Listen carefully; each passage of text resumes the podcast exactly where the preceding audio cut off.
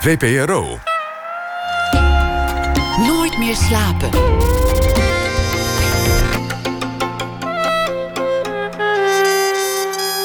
Met Pieter van der Wielen.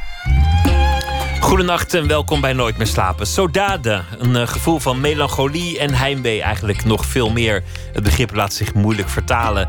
Het is ook de naam van een festival van Caverdische muziek komend weekende in Rotterdam. Zangeres Poliana Vieira komt langs na ene om daarover te vertellen.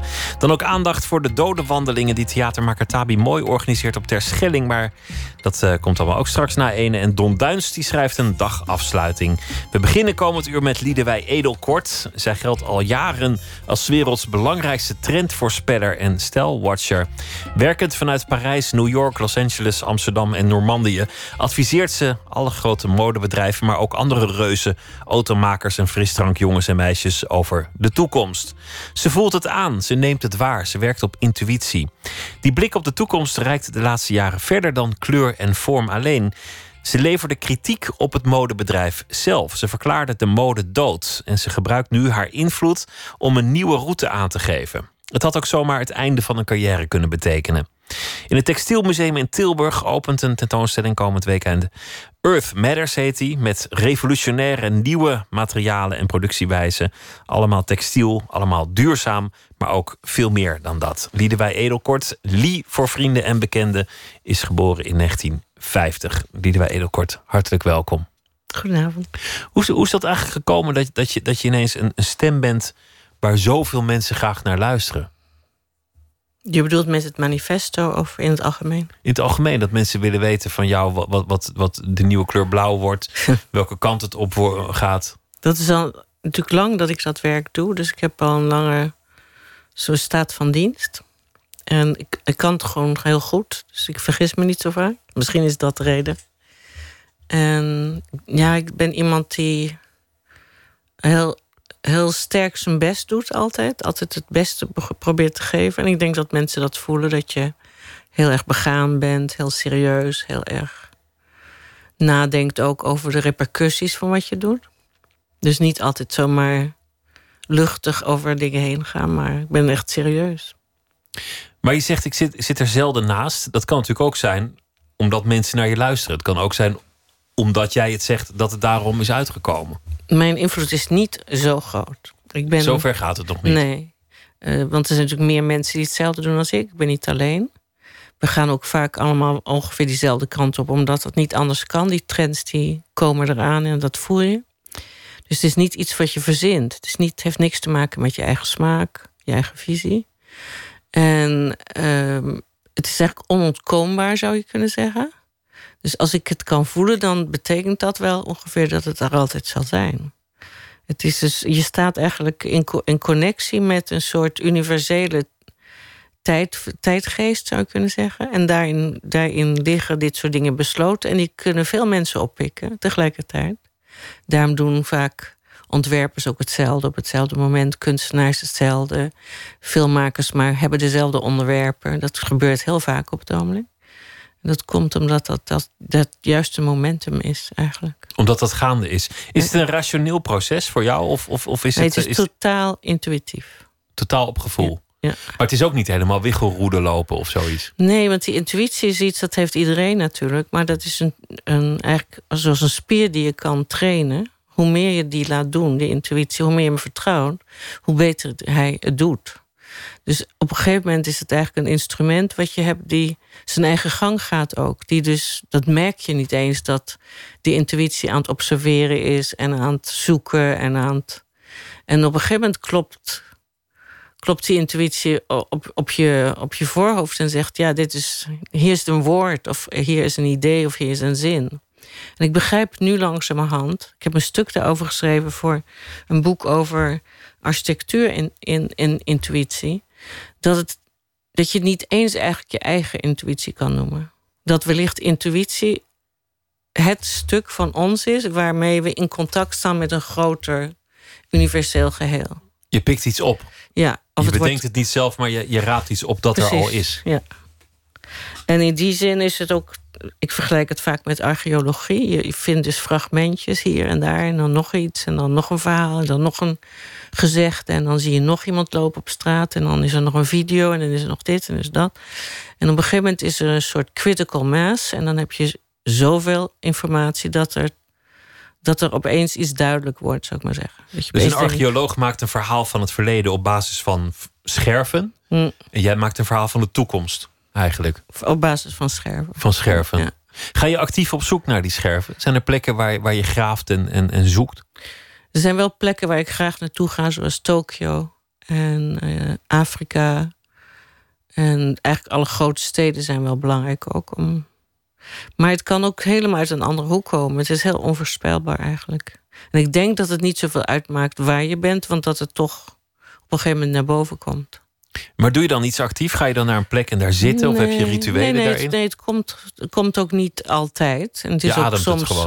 Het is ook niet iedere dag dat je zoiets tegenkomt, een grote verandering. Die dingen gaan heel langzaam. Dus meestal zijn we bezig alleen maar met het uitkristalliseren van al bestaande dingen. En daar weer een nieuwe draai aan geven. Dat is eigenlijk meer een creatief proces. Hoeveel, hoeveel, hoeveel kan ik spelen met een idee?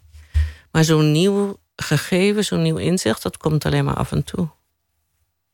En op een zeker ogenblik dan weten mensen je te vinden en, en dan heb je een naam. Hm. En dan is het zo dat eigenlijk iedereen naar jou komt voor sferen, analyses, hm. gedachten over de toekomst in, in abstracte zin of heel concrete zin. Ja, alle twee eigenlijk. Want het gaat soms van hele grote ideeën naar hele kleine details. Van hoe zit mijn haar? Of zo, weet je. Hoe zit mijn haar? Ja, je krijgt allemaal vragen van wat. van groot naar klein. Hoe, wat gaat er gebeuren met de maatschappij en wat gaat er gebeuren met mijn haar of met een kledingstuk?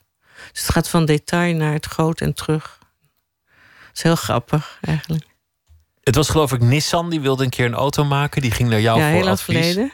En, en, en jij zei, nou ja, het, het, het, het ronde, dat komt terug, omdat dat, uh, ik geloof... Eerst wat gebeurde is dat ik zei dat ik dat graag wilde, maar dat ik geen auto rijd. Ik heb geen, geen rijbewijs. En zeggen ze, oh, dat is niet erg, want wij kunnen het ontwerpen. Maar we willen graag weten hoe de mens in dat moment, over zeven jaar, naar een auto kijkt in de stad. Wat hij ervan wil, waar, hoe is zijn levensstijl. En toen zeiden we, gaan we beginnen met een soort beschrijving van een klein autootje wat voor de hele familie was. Wat een soort vriend van de familie moest zijn. Wat helemaal niet meer zou gaan over snel, want dat was niet meer aan de orde. Wat eigenlijk meer veilig aanvoelde. En wat, uh, omdat het zo'n gezellig ding moest zijn van de familie, ook heel rond en aaibaar was een aaibare ronde auto, meer feminien eigenlijk. Niet het, het, stoere racemonster van wel eer. En dat werd uh, uit mijn hoofd de auto van het jaar 1993. Ja. We kregen echt alle prijzen die je in één keer in één jaar kon krijgen. En dat was de eerste keer dat een Japanse automaker dat ook kreeg. En het was, zover ik weet, de eerste auto die ontworpen is van een, vanuit een, een lifestyle-studie en niet vanuit een vorm. Dus de vorm kwam echt uit het idee. En dat is natuurlijk een mooie manier van werken. Eerst een idee, wat is een auto? Wat wil je van die auto? Wat voor gevoel hoort bij een auto? En daarna pas eh, bedenken waar het pookje precies uh, komt te zitten. Ik had gedacht dat er iemand binnen zou komen die, die heel modieus gekleed zou zijn. Of heel opzichtig. Modieus is niet altijd opzichtig natuurlijk. Nee, maar ik bedoel echt een, een, een modefanaat. Een popje, een modepopje. Ja, ja, zoiets. Ja, dat ben ik nooit geweest. Ben, ben je ook eh, met jezelf bezig in die zin? Probeer jezelf ook uh, met je uiterlijk uit te dragen dat je, dat je weet waar het naartoe gaat? Nou, ik moet er wel goed uitzien, maar ik doe al jaren natuurlijk niet mee met die mode. Ik heb een soort eigen abstracte stijl. Ik, wat ik wel doe, is mooie materialen, mooie kleuren. Dus daar kan ik me in uiten. En verder heb ik opvallende jassen en opvallende schoenen. Want als je dat hebt, dan kan je ergens binnenkomen opvallend. En dan doe je die jas uit en dan ben je gewoon weer weg. Want dan staat het je ook niet in de weg. Want het is natuurlijk ook een, een vorm van communicatie. Als, als, jij binnenkomt met je plannen voor de toekomst. en je hebt zelf een, een opzichtig geel gevaarte aan. Dan, dan luisteren ze anders naar je verhaal. Dan geloven ze pas dat het geel wordt. Als jij het zelf doet.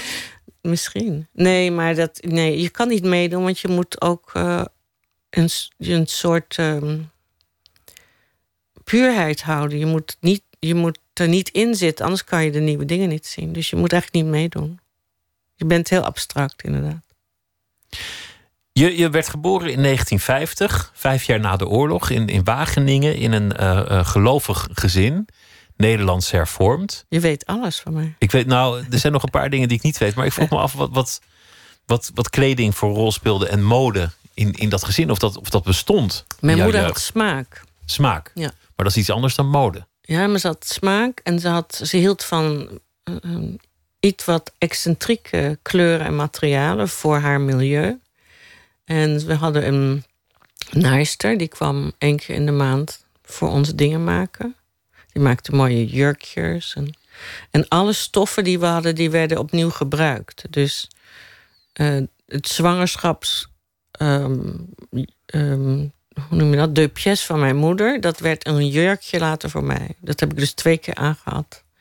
En uh, ik herinner me ook een uh, fantastische nachtpon. Die was gemaakt in een meelzak. Die kregen we na de oorlog. Dat waren linnen meelzakken. En daar werd, had ik zo'n witte nachthemd met een hoge taille. Dus ik zag eruit als een engel in dat ding. En omdat het heel vaak gewassen was, was het een ontzettend lekker ding. Dus het was. Kleding was echt wel belangrijk, maar je had natuurlijk heel weinig. Je moest er ook lang mee doen. Je moest er zuinig op zijn. Je dat moest was het ook zo leuk ook. Meerdere functies eraan geven. Ja, dat je dus heel blij zou zijn als je iets nieuws kreeg. Zo'n opwinding. En dat vergeet je ook niet. Maar dat was fijn. Ik vind het heel fijn dat ik geboren ben in een periode met niks. Want dat herinner ik me nog goed. En als je niks hebt, dan moet je dus alles verzinnen. Dus ik heb alles gemaakt van karton. En ik tekende en ik droomde en ik maakte hutten en tenten. En ik heb echt een fantastische jeugd gehad. Omdat, het, omdat er niks was eigenlijk. Je hebt je fantasie leren gebruiken. Precies. En dat om, omdat het zo steeds, sober was. Weet je? En daar, daar, daar, ja. daar, put je nog steeds uit. uit ja, het les. is zo dat als iemand mij belt met een probleem, voor, bijvoorbeeld, een uh, eventuele klant, dan begint er in mijn voorhoofd al een soort film te draaien met oplossingsgezindheid en eventuele soort van pistes waar we naartoe kunnen gaan. Dat is echt heel raar. Dat is een, dat, die fantasie komt in, in, uh, in me op, maar onmiddellijk. En die is getraind toen ik kleuter was. En heeft je nooit verlaten? Nee. Jouw vader maakte, die, die, die had gewoon een baan, maar die maakte ook af en toe bedrijfsfilmpjes. Ja. Om, de, om de producten van de firma Albatros aan de, aan de, aan de man te brengen. Exact. Ja. Dat lijkt ook een beetje op wat jij doet. Ja, ik wil niet zeggen dat je bedrijfsfilmpjes maakt, maar het is toch een soort uh, overbrengen van een, van een verhaal en een visie. Ik denk dat, uh, dat hij ook heel creatief was op zijn manier. Maar dat, ja, zelfs in die tijd was dat toch ook wel heel bijzonder om te doen. Want dat pas later zag je dat van dat soort van die bedrijfsfilms met mooie muziek en met een soort verhaallijn erachter en zo. Dus dat heeft hij goed gezien heel vroeg. Je leerde als kind je fantasie gebruiken. En, en je ouders die waren op hun eigen manier ook creatief. Maar wanneer werd je duidelijk dat het misschien wel een beroep zou kunnen worden? Ja, dat is eigenlijk een, per ongeluk gekomen. Ik had een, meegedaan aan een wedstrijd voor een carnavalskostuum van, uh, van de krant. En ik had iets getekend en de jury zei dat het ongelooflijk was dat ik dat had gedaan. Omdat ze net in Parijs waren geweest en hadden ze ook dat daar gezien. Het ging over een heel kort jurkje dat zo kort was dat er een shortje onder moest. Dus een microjurkje. En het was veel te serieus voor carnaval. Maar ze zeiden het is wel te gek dat iemand, zo'n kind in the middle of nowhere, dat gewoon dan weet. Nog voor de mini-jurk hier uh, uh, was geland, had jij al iets soortgelijks bedacht. Eigenlijk nog iets korter ja, zelfs. En toen schreef ik, moet ik daar dan mijn leven aan wijden? Is dat dan iets? Toen zei ze, nou, misschien kan je dat doen. Dan moet je met die scholen gaan praten. Toen ben ik naar Arnhem gegaan.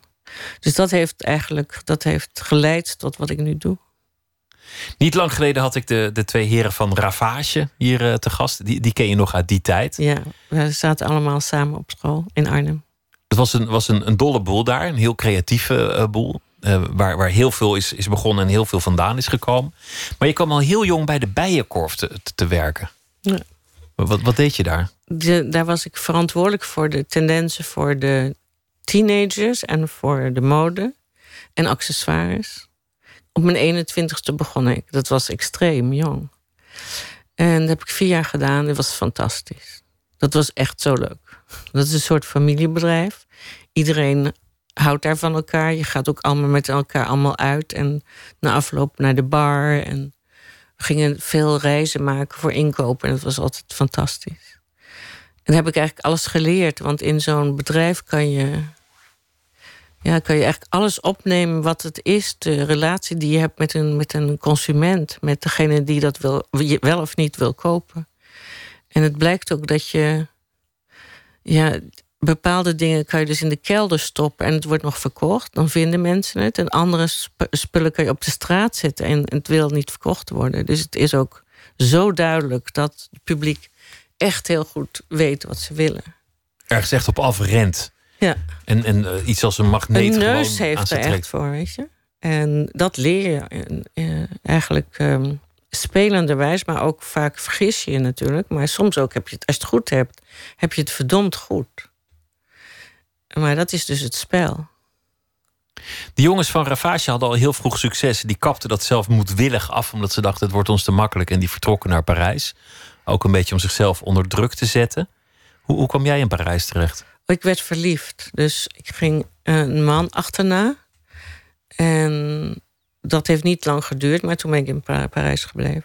Toen je daar eenmaal zat, dacht je, ja, dit is voor, voor de kleding zo'n walhalla, hier, hier hoor ik nou, Ik, ik, was al bezig met te kijken naar welke stad ik zou gaan. Ik had alles al afgewogen naar New York, naar Milaan, Londen, Parijs. En toen gebeurde dit en toen was dat, gaf dat de doorslag eigenlijk.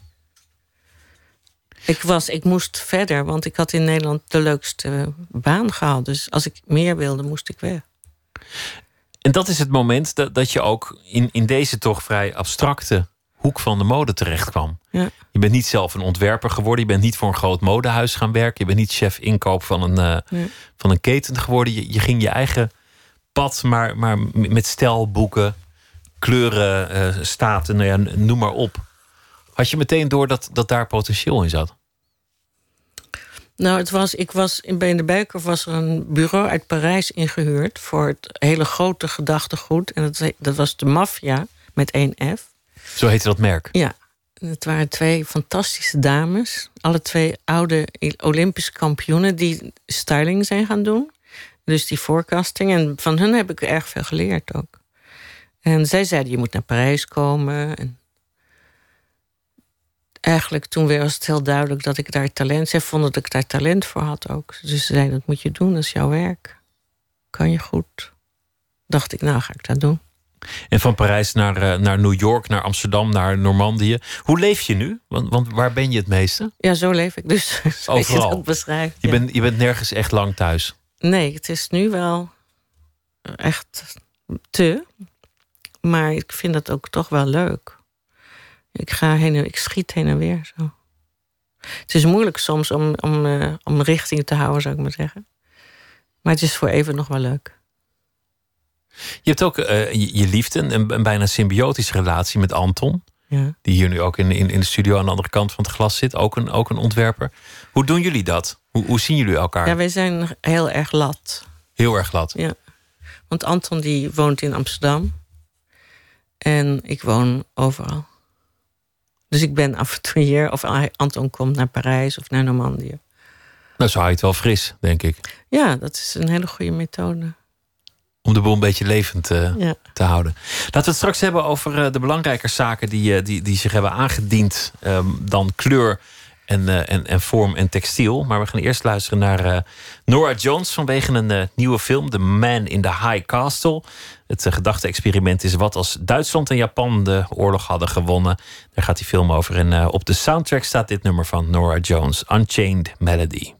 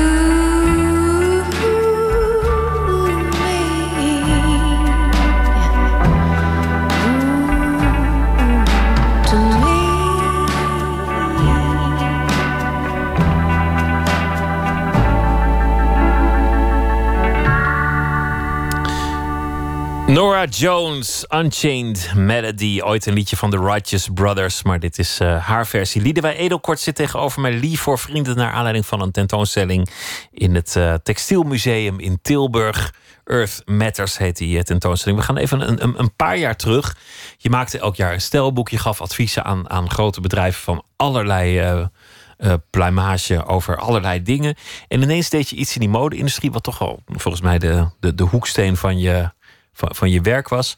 Je ging een stap verder. Je zei: mode is dood. En je bekritiseerde de hele sector. Ik zei niet: de mode is dood. Wat zei je dan? Ik zei: de systemen van de mode zijn dood. Dus die mode die blijft wel bestaan. Die, uh, dat is iets waar de mens altijd behoefte aan zal hebben om zich te veranderen, zich te markeren, een veer in zijn kont te steken enzovoort. Dat gaat niet weg. Maar um, wat ik noodzakelijk vond, is op een gegeven moment op een rij te zetten alles wat vastloopt, alles wat uh, verroest, alles wat stopt, alles wat het niet meer doet.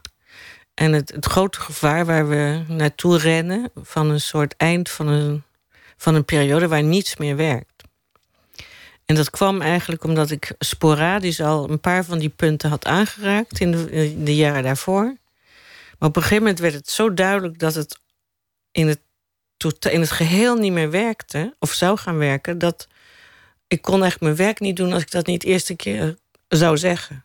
Dus ik was, het woord Engels compelled. Ik, ik kon niet anders. Ik moest het doen. Maar het was ook eng. Ik bedoel, je, ja. Je, je, gaat, je gaat, op een podium staan in, en tegen al je broodheren zeggen: wat jullie doen loopt dood. Wat jullie doen slaat nergens meer op. Dat is doodeng.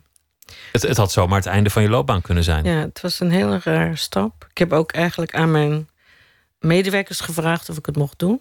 Ik heb het voorgelezen. Ik zeg, wat denk je? Is dit, gaat dit te ver? Ik zeg, maar ik heb het gevoel dat het moet. Nou, ze vonden allemaal ook. En ik heb eigenlijk één hate mail gehad. Dat was heel weinig. Nou, voor deze tijd zeker. Ja. En uh, verder ongelooflijk veel betuigingen van dank omdat bijna iedereen zei dat vinden we ook, maar dat konden wij niet zeggen. Want we zitten vast in, in de banen van deze toestand. En wij, wij, wij vinden het zo erg, we hebben zo'n pijn, we zijn zo ongelukkig. Er wordt nooit over ons gepraat, we werken ons te pletter, we worden uitgeperst. We verdienen uh, niet heel erg veel. En dan staat die createur weer op het podium en hebben wij alles ontworpen. En we doen niet mee en we zijn zo ongelukkig. Altijd maar druk, altijd maar deadlines, altijd maar uh, meer en meer collecties. competitie. En minder en minder interessante ontwerpen, omdat daar geen tijd meer voor is, omdat daar geen ehm, er is angst om iets nieuws te doen. Het grote geld wil niet dat je risico's neemt. Dus de investors die zeggen: maak nog maar wat je vorig jaar maakte, want dat heeft ze goed verkocht. Dus als je alle kruisjes in de hokjes hebt gezet van wat je moet doen, dan blijft er bijna helemaal niks over om iets nieuws te proberen. Dus het stagneert als een gek. Iedereen maakt voortdurend dezelfde dingen. Iedereen kopieert ook natuurlijk elkaars dingen. De, de, de budgetten voor de kleding dalen, voor de marketing gaan alsmaar omhoog.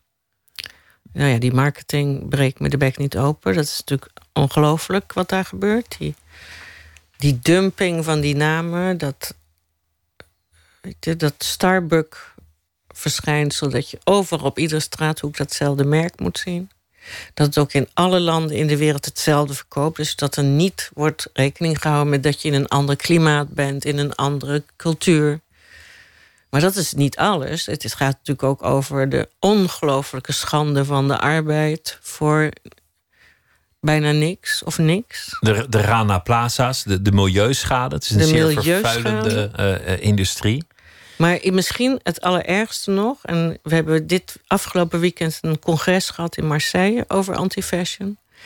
En wat steeds terugkwam was het verlies van um, vreugde over kleding. Terug naar jouw jeugd. Je had weinig kleding. De kleding die je had, die, die moest hermaakt worden...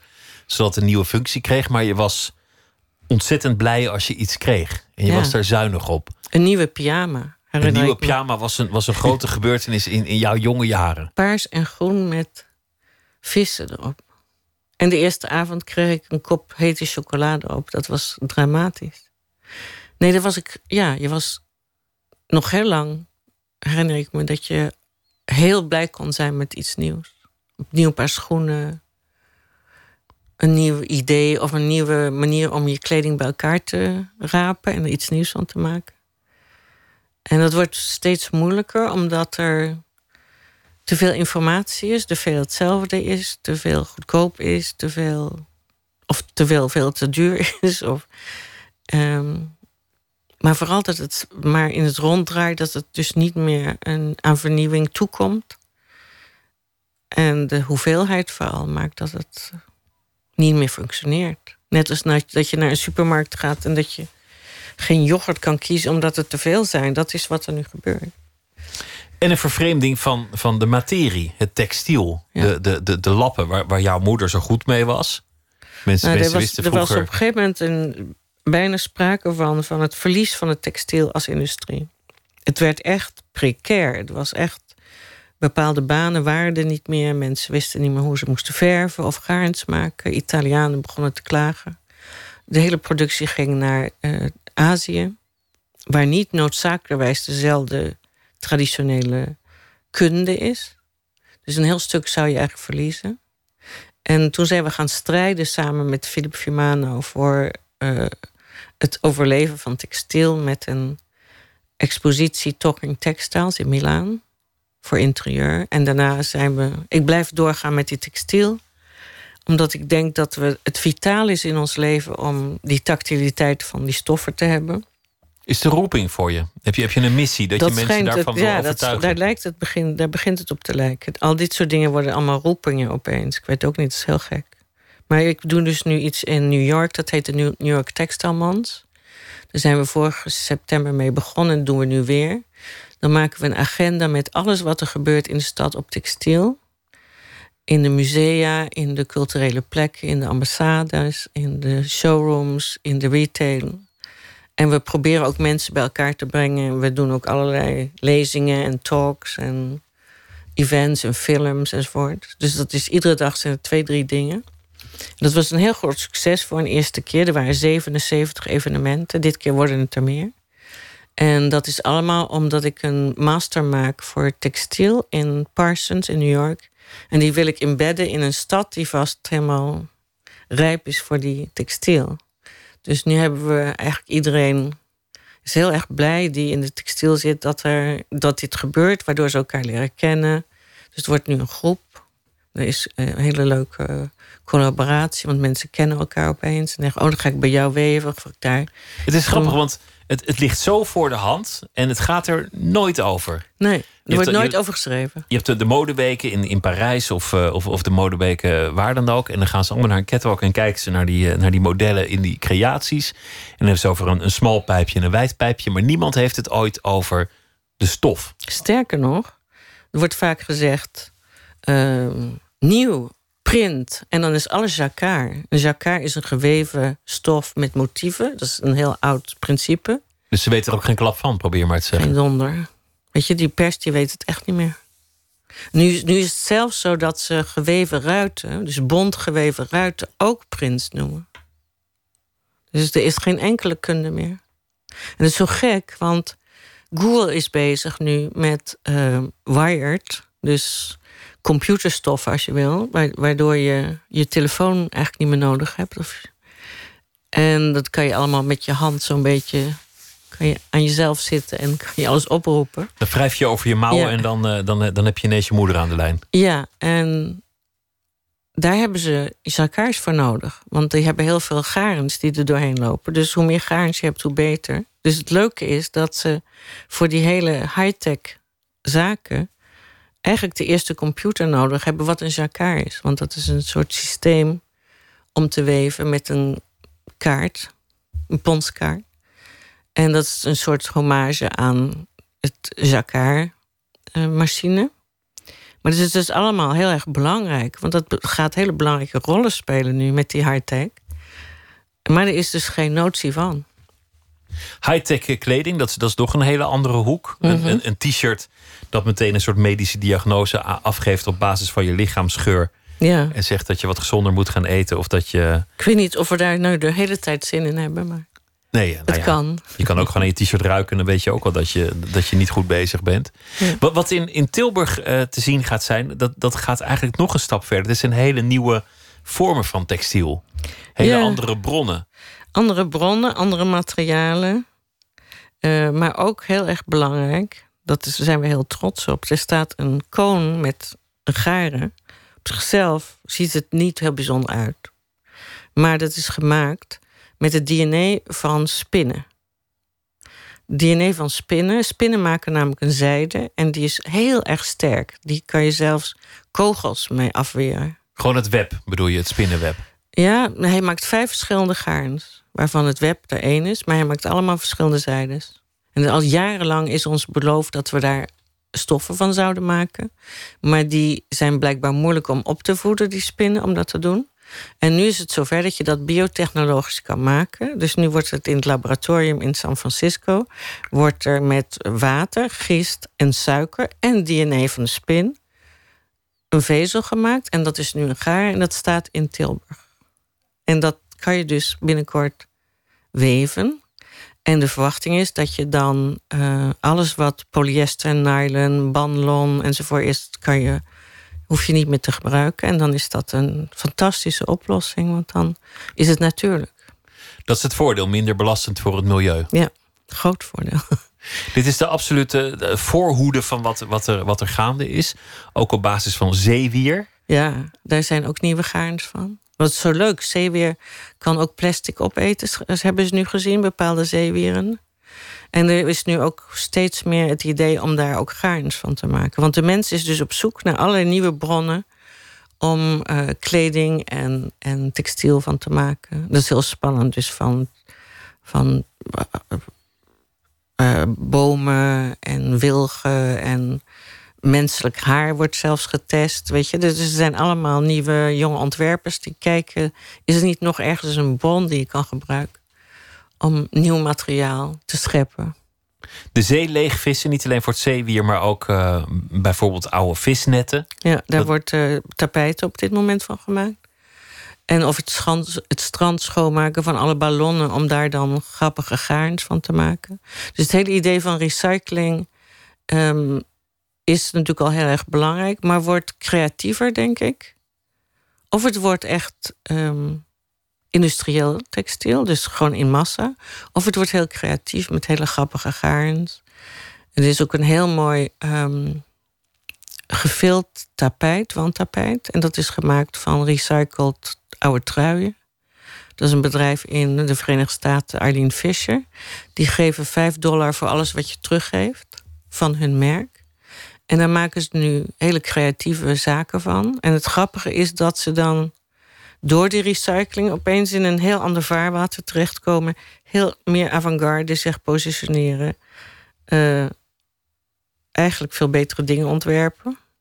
En dan heb je nu al de indruk dat dat hun eigen collectie gaat beïnvloeden. Omdat ze opeens zien dat ze eigenlijk met die oude rotzooi uh, meer durf hebben. Omdat het toch al een rotzooi is, weet je. Dus ze hebben niet meer zoveel. Ze hebben niet meer het idee, het zal wel niet verkopen of zo. Wat het, werkt, het werkt bevrijdend. Het werkt bevrijdend, precies. Dat is, en dat zie ik nu gebeuren. Dus dat is ook heel gezond eigenlijk. En elk stuk is anders. Dat is het voordeel van gerecyclede en natuurlijke materialen. Dat daarmee eigenlijk wat, wat lang het grote dogma in de mode was. Elk kledingstuk hetzelfde. Moet hetzelfde zijn, dat moet het zeker niet meer zijn. Dat is nu zoek. Ja. Je krijgt ook andere vormen. Terug, terug naar wat, wat de mode is in, in, in de kleding. Er staan een paar fasen. Dat zijn bijna prehistorische vormen. Ja, er is een heel grote um, fascinatie, denk ik, voor archeologie en hele vroege materialen. En ook een soort primitieve vormentaal die erbij hoort. Nog net geen berenvel? Nee, we hebben al een keer een expositie gemaakt... die heette Post Fossil. Dat had daar ook heel erg mee te maken. Het is al een poos aan de hand eigenlijk, dat uh, Flintstone-achtige. Post-fossil, dat wil dan zeggen voorbij de fossiele brandstoffen... maar met een knipoog naar, het, eh, fossiele, ja. naar het, het, fossiele tijdperk. Exact. Laten we gaan luisteren naar uh, Sun Parade. Dat is een band die probeert de, de sfeer van Los Angeles op te roepen. En dit nummer heet Brain Drain.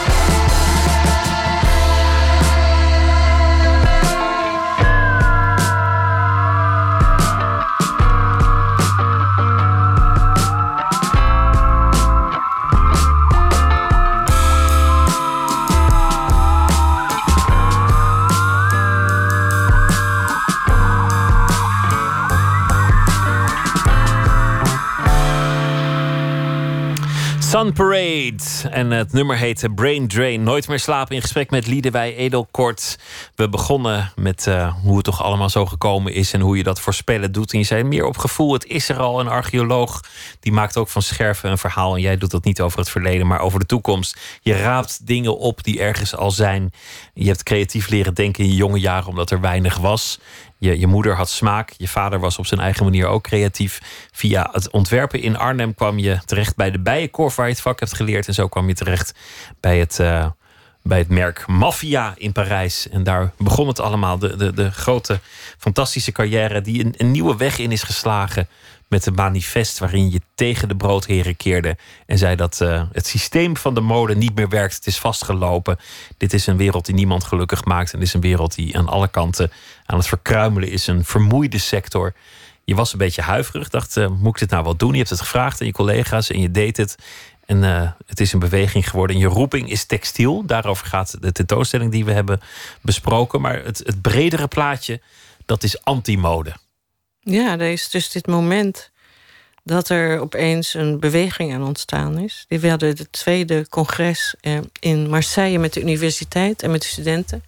En er komen verschillende mensen um, praten over wat zij al doen, hoe zij het al aanpakken, hoe ze soms helemaal ecologisch en humaan alles opgezet hebben en toch heel veel geld kunnen verdienen. En ook mensen heel gelukkig maken. En ook beantwoorden aan de maatschappij en onze de resources die dus nog zijn. Dus dat, het bestaat, weet je. Het kan anders. En dat uitwisselen is heel fijn, want daardoor krijg je ideeën van elkaar... en heb je het gevoel dat je daar niet alleen in staat. Het is ook heel duidelijk dat iedereen zegt... ja, het kan niet in één keer anders, weet je. Het is een heel lang proces. Je moet eigenlijk het huidige economie uithollen, eroderen... en dan kijken of je een nieuwe economie kan scheppen. Maar het is voor jonge mensen natuurlijk ontzettend leuk, want je kan eigenlijk alles helemaal opnieuw bedenken en bepalen.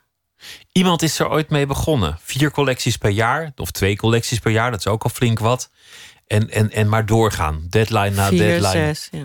en, en dan vervolgens uh, ver vooruit werken.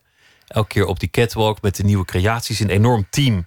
Die werken aan één naadje, één zoompje. Dat kan zomaar worden weggedonderd. En mensen die zijn in die sector vaak diep ongelukkig. Ja. Want het is ook niet een heel, heel gezellige branche om in te werken, mag ook wel eens gezegd. Nee, het zijn echt hele, hele harde, scherpe mensen. Er is heel weinig collegialiteit in die mode. Hoe heb je jezelf staande gehouden? Ja, ik zit er eigenlijk niet in. Ik sta er naast. Maar, maar je verdient er, je komt er over de vloer, ja. ze, ze, moeten je bellen. Ik heb niet zo'n last daarvan gehad. Maar ik weet van mensen die in dat vak werken je, The Devil Wears Prada, die, die film, dat is wel heel echt zoals het is. Als je bij Vogue of zo gaat werken, gaat werken of kijkt, dan is, dan is die sfeer ook echt zo. En nu moeten we dus kijken of we de zaak kunnen saneren en het menselijke terugbrengen en het plezier terugbrengen en ook de liefde voor het object en voor de kleur en het materiaal. En er moet dus meer tijd gegeven worden aan het maken. Want als je meer tijd geeft en meer energie geeft, dan kan je dat ook zien aan een ontwerp. Dan krijgt het ook een eigen uitstraling, een eigen karakter. Wat dingen nu niet meer hebben. Maar je zei terloops, het, het gaat ook om een nieuwe economie. Dit geldt dus niet alleen voor de kleding en de mode. Dit geldt ook voor de, de frisdrank en de automobiel. Ja, wat er gebeurt met de mode. De mode is de eerste industrie die tegen de lamp loopt. Dat is omdat het zo'n heel groot gebied is. En die heel duidelijk aangeeft dat het niet meer kan. En dat die... Uh, die aandeelhouders winst um, systemen gewoon niet meer kunnen. Want het drijft dus alles gewoon in het niet. Dus de greed die er is, dat steeds maar meer omzet willen, die maakt dat het helemaal uit zijn voegen is gebarsten, bij spreken. Als je kijkt naar Burberry, daar heeft een, een ontwerper uh, gewoon in een aantal jaren een biljoenenbedrijf opnieuw opgezet. En nu is opeens plafonneert dit en maakt hij nog maar 2%. Nou, dan wordt hij er al bijna uitgegooid. Dank je wel. Weet je, het is zo inhumaan. En het is zo niet meer van deze tijd. Want de nieuwe generaties die willen helemaal niet zoveel hebben. Die willen niet zoveel bezit. Die willen eigenlijk uh, vrijer zijn. Die willen improviseren. Die willen nomadisch leven. Die zouden liever wat kleren overal over de wereld hebben die ze met elkaar delen. Eh, die hebben niet behoefte om, om die status te ontwikkelen via merken. Dus die zijn gewoon heel anders bezig.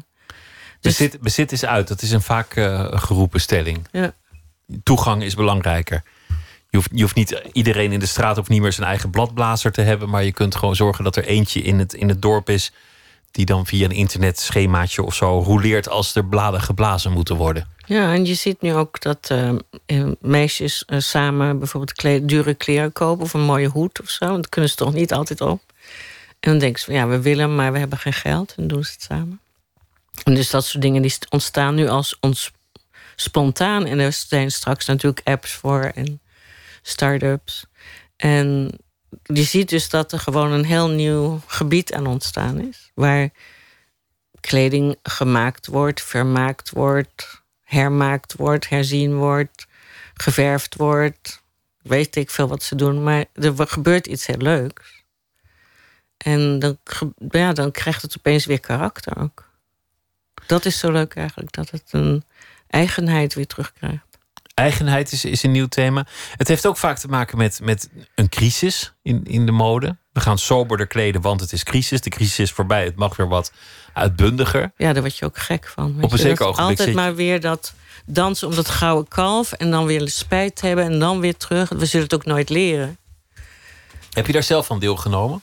Nou, ik, ik probeer dat te beperken. Maar het is wel zo, als ik opeens heel erg minimalistisch sla... dan op een gegeven moment wil ik toch weer een, een, een, een, een glas, een heel mooi glas... of een spiegel of... Weet je, ik ga dan toch wel weer een beetje overstag. Maar ik probeer meer een soort middenterrein te maken. Ik wil heel graag een evenwicht tussen die dingen. Ik wil een hybride zijn tussen al die verschillende extremen. Ik wil niet meer meegesleurd worden door die Weet je, het is glad geweest, nu moet het dus uh, rustiek. En dan weer, weet je, daar ben ik moe van. Ben je uiteindelijk bezig ook met, met, met de mens?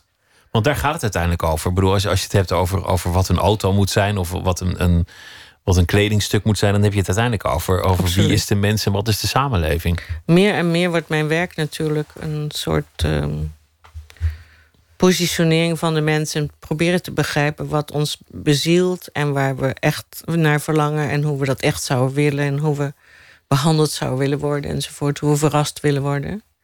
Dus de analyse van de mens, die eigenlijk een meer antropologische kant van de zaak, wordt steeds belangrijker. Ik denk ook dat de mensenwetenschappen heel belangrijk gaat worden uh, als een soort vervanger van marketing, maar dan een wetenschappelijke uh, meer integere kijk om te begrijpen wat, wat er eigenlijk van ons verlangd wordt, echt. Niet wat wij willen dat er gebruikt wordt, maar wat wij, waar we op antwoorden kunnen.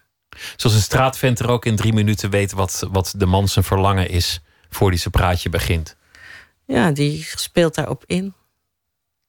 Maar ik denk dat het, uh, ik denk dat het heel veel op zou kunnen leveren. Ik heb een, een school uh, helpen opzetten in Polen en daar mengen we de designdiscipline echt gelijk op met filosofie, antropologie, social studies en psychologie.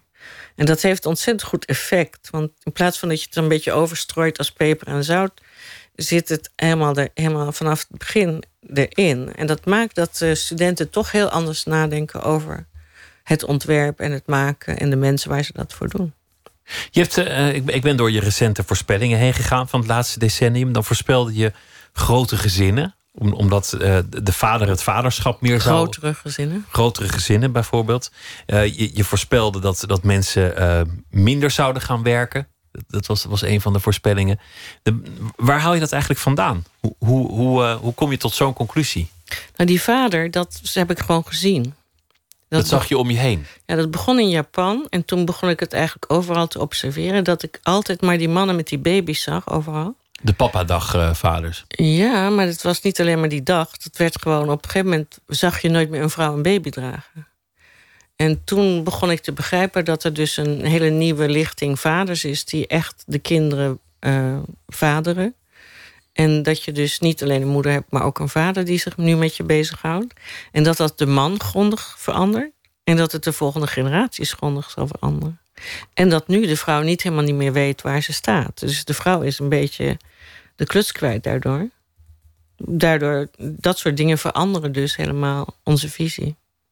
En wat heeft dat dan weer voor invloed? Wat, wat, wat maakt dat dan voor verschil? Hoe gaat zo'n redenering verder? Nou, zo'n man die. Ik, ik neem aan, tenminste, ik, ik, ik verwacht dat als je als man met de, je kinderen je zo bezighoudt met uh, hun opvoeding en met hun toekomst, dat je dus anders nadenkt over de toekomst. Anders nadenkt over het milieu, over de planeet, over een eventuele oorlog of niet, over conflict.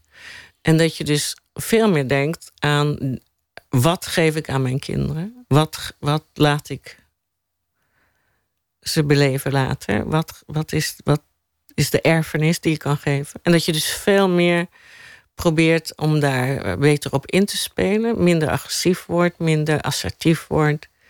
Meer tederheid ook laat zien. Daardoor ook van meer tedere materialen kan houden. Meer tedere kleuren. En je ziet dus dat de man zijn smaak daardoor heel erg verandert zelfs. Dat is eigenlijk een heel optimistisch beeld dat je nu schetst. Weet je, er zijn heel veel. Als je dus niet kijkt naar Trump. en je kijkt niet naar allerlei excessen op dit moment in de politieke wereld. dan zitten aan de basis in de verandering van de maatschappij ontzettend veel goede dingen. Het feit bijvoorbeeld dat de jonge mens samen wil werken. maar ook zichzelf mag blijven. Dat je dus donatie doet van je talent aan een groep. Je hoeft niet op te gaan in de groep je bent jezelf, maar je bent wel met de groep. Dat hebben we in het, sociale systeem nooit eerder gezien. En dat is dus iets van onze tijd. En dat betekent dat je dus niet meer dingen alleen hoeft te doen, maar dat je ook niks hoeft op te geven. En dat is een verovering. En dat is heel positief. Dus ik ben heel positief over alles wat sociale constructie is. Je doet dit, dit, dit werk en dit leven nu al, al een flinke tijd op, op hoog niveau. Is, is er een moment dat je denkt, nou ja, het, het mag wel wat rustiger aan. Het is moeilijk om dit beroep te doen en rustiger. Dat, past niet helemaal bij elkaar. Het is niet iets wat je zo'n beetje zo'n half bakken kan gaan zitten doen. Denk ik. Weet ik eigenlijk niet, maar dat verwacht ik. Dus ik ben nog steeds wel heel erg gepassioneerd erbij bezig. Maar ik zie dus nu opeens allerlei andere taken op me afstormen. Met name een soort anti-fashion leider of ik weet niet hoe je het wil noemen. Een leider van een beweging, een, een aanjager van iets. Ja, het is heel vreemd. Het is moeilijk ook. Gaat het je nog makkelijk af met, uh, uh, met het vorderen der jaren? Merk je dat het, dat het zwaarder wordt om, om zoveel te reizen, zoveel... Uh... Nou, reizen is nooit leuk natuurlijk. Wordt ook veel minder leuk iedere dag eigenlijk. Het wordt echt veel erger. Die airports en die security en dat eten wat niet te eten is. En het is niet te doen. Maar um, mijn vak vind ik heel leuk en dat werk vind ik heel leuk. En het maken van die boeken vind ik fantastisch. Dus het is ook een hobby. Dus een stukje daarvan is bij, bij wijze van spreken doe ik als een artiest. Dus dat doe ik voor mijn plezier. Gewoon lekker zoals, zoals je als kind was. Ja, lekker met die foto's aan het, aan en aan het plakken en, en, dingen bij elkaar zoeken. Ja, dan ben ik het gelukkigst als ik dat doe. Dus dat is moeilijk om op te geven. En ik wil eigenlijk ook nog een boek maken over 2050 of 55 of zo, om een, de nieuwe 25 jaar aan te geven. Want we hebben een keer een voorkast gemaakt voor 2020, 25 jaar voor 2020. En die is dus zo ongelooflijk precies. Dat hou je niet voor mogelijk. Dus dat wil ik dan laten zien. Om te laten zien dat dat dus kan, 25 jaar. En dan wil ik de volgende doen. Dus ik wil zeker tot 20 doorwerken. Gewoon kijken hoe ver je kunt komen met, met dingen doorredeneren en met, met in die. Ja, het is heel erg interessant eh, om te kijken. Want toen al, weet je, 25 jaar geleden kwamen we met dat idee van samen zijn en leren en lenen en delen, al dat soort woorden staan in die presentatie. En dat was toen helemaal niet aan de, aan de hand. Dus je kan heel veel bevroeden als je gewoon er heel goed aan werkt en met veel mensen erover spreekt en workshops doet. En ja, het is heel spannend. In hoeverre uh, het vorderen van je eigen leven, de dingen die jij meemaakt, in hoeverre wegen die ook mee in jouw beeld van de wereld? bijvoorbeeld, uh, tien jaar geleden kreeg je je geliefde een, een, een bloeding. Dat mm. heeft heel veel veranderd in, in, in zijn leven, in, in jullie leven. In hoeverre leer jij daarvan en heeft het ook weer te maken met, jou, met jouw werk? Nou, dat werk dat gaat eigenlijk zijn eigen gang. Dus dat gaat waar het, waar het gaan wil. Dit, dat kan je niet heel erg uh, kan je je eigen leven niet inmengen. Het staat daar los van. Ja, het, staat behoorlijk los daarvan. Een heel ander reservoir. Dus het, mijn eigen leven met mijn vrienden en vriendinnen en uh, poezen. Dat is echt een heel ander, een ander chapiter. Hoe doe je dat met een kat in hemelsnaam? Ja, dat is ingewikkeld. Ja, al mijn vriendinnen zijn er nu mee bezig. Maar als ik binnenkort weer terug ben uit Amerika, dan gaat het weer goed. Dus nu moet iemand de kat voeren of de kat komen aaien en, en de. Ja, die kat die is heel erg geliefd. Dus dat vinden mensen ook leuk. Is de plek waar je uh, op dit moment het gelukkigst bent Normandië? Want, want, want, dat, dat is de plek, heb ik me laten vertellen door de jongens van Ravage, waar je nou, de meest aaneengesloten periodes in Normandië, Dan weet ik dat ik zes weken in hetzelfde bed lig. En dat is fantastisch.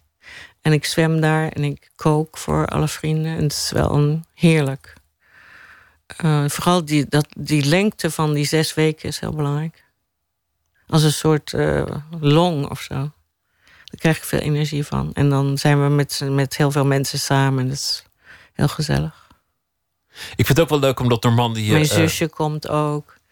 En Leontine Johannes, dat is familie van Anton komen. En ja, we hebben veel plezier.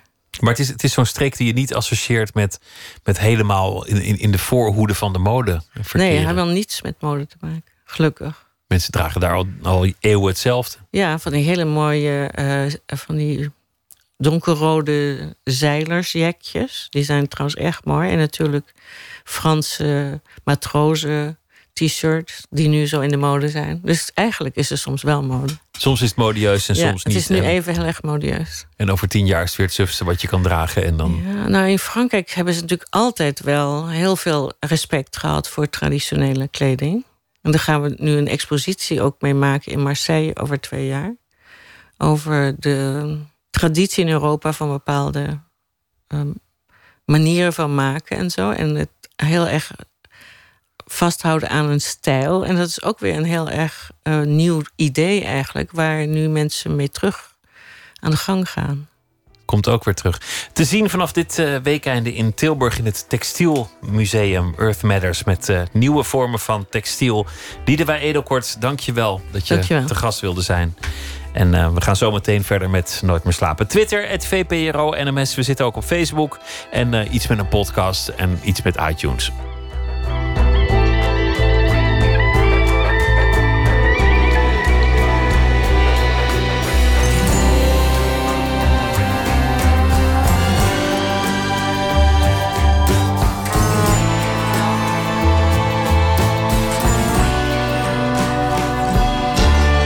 Radio 1. Het nieuws van alle kanten.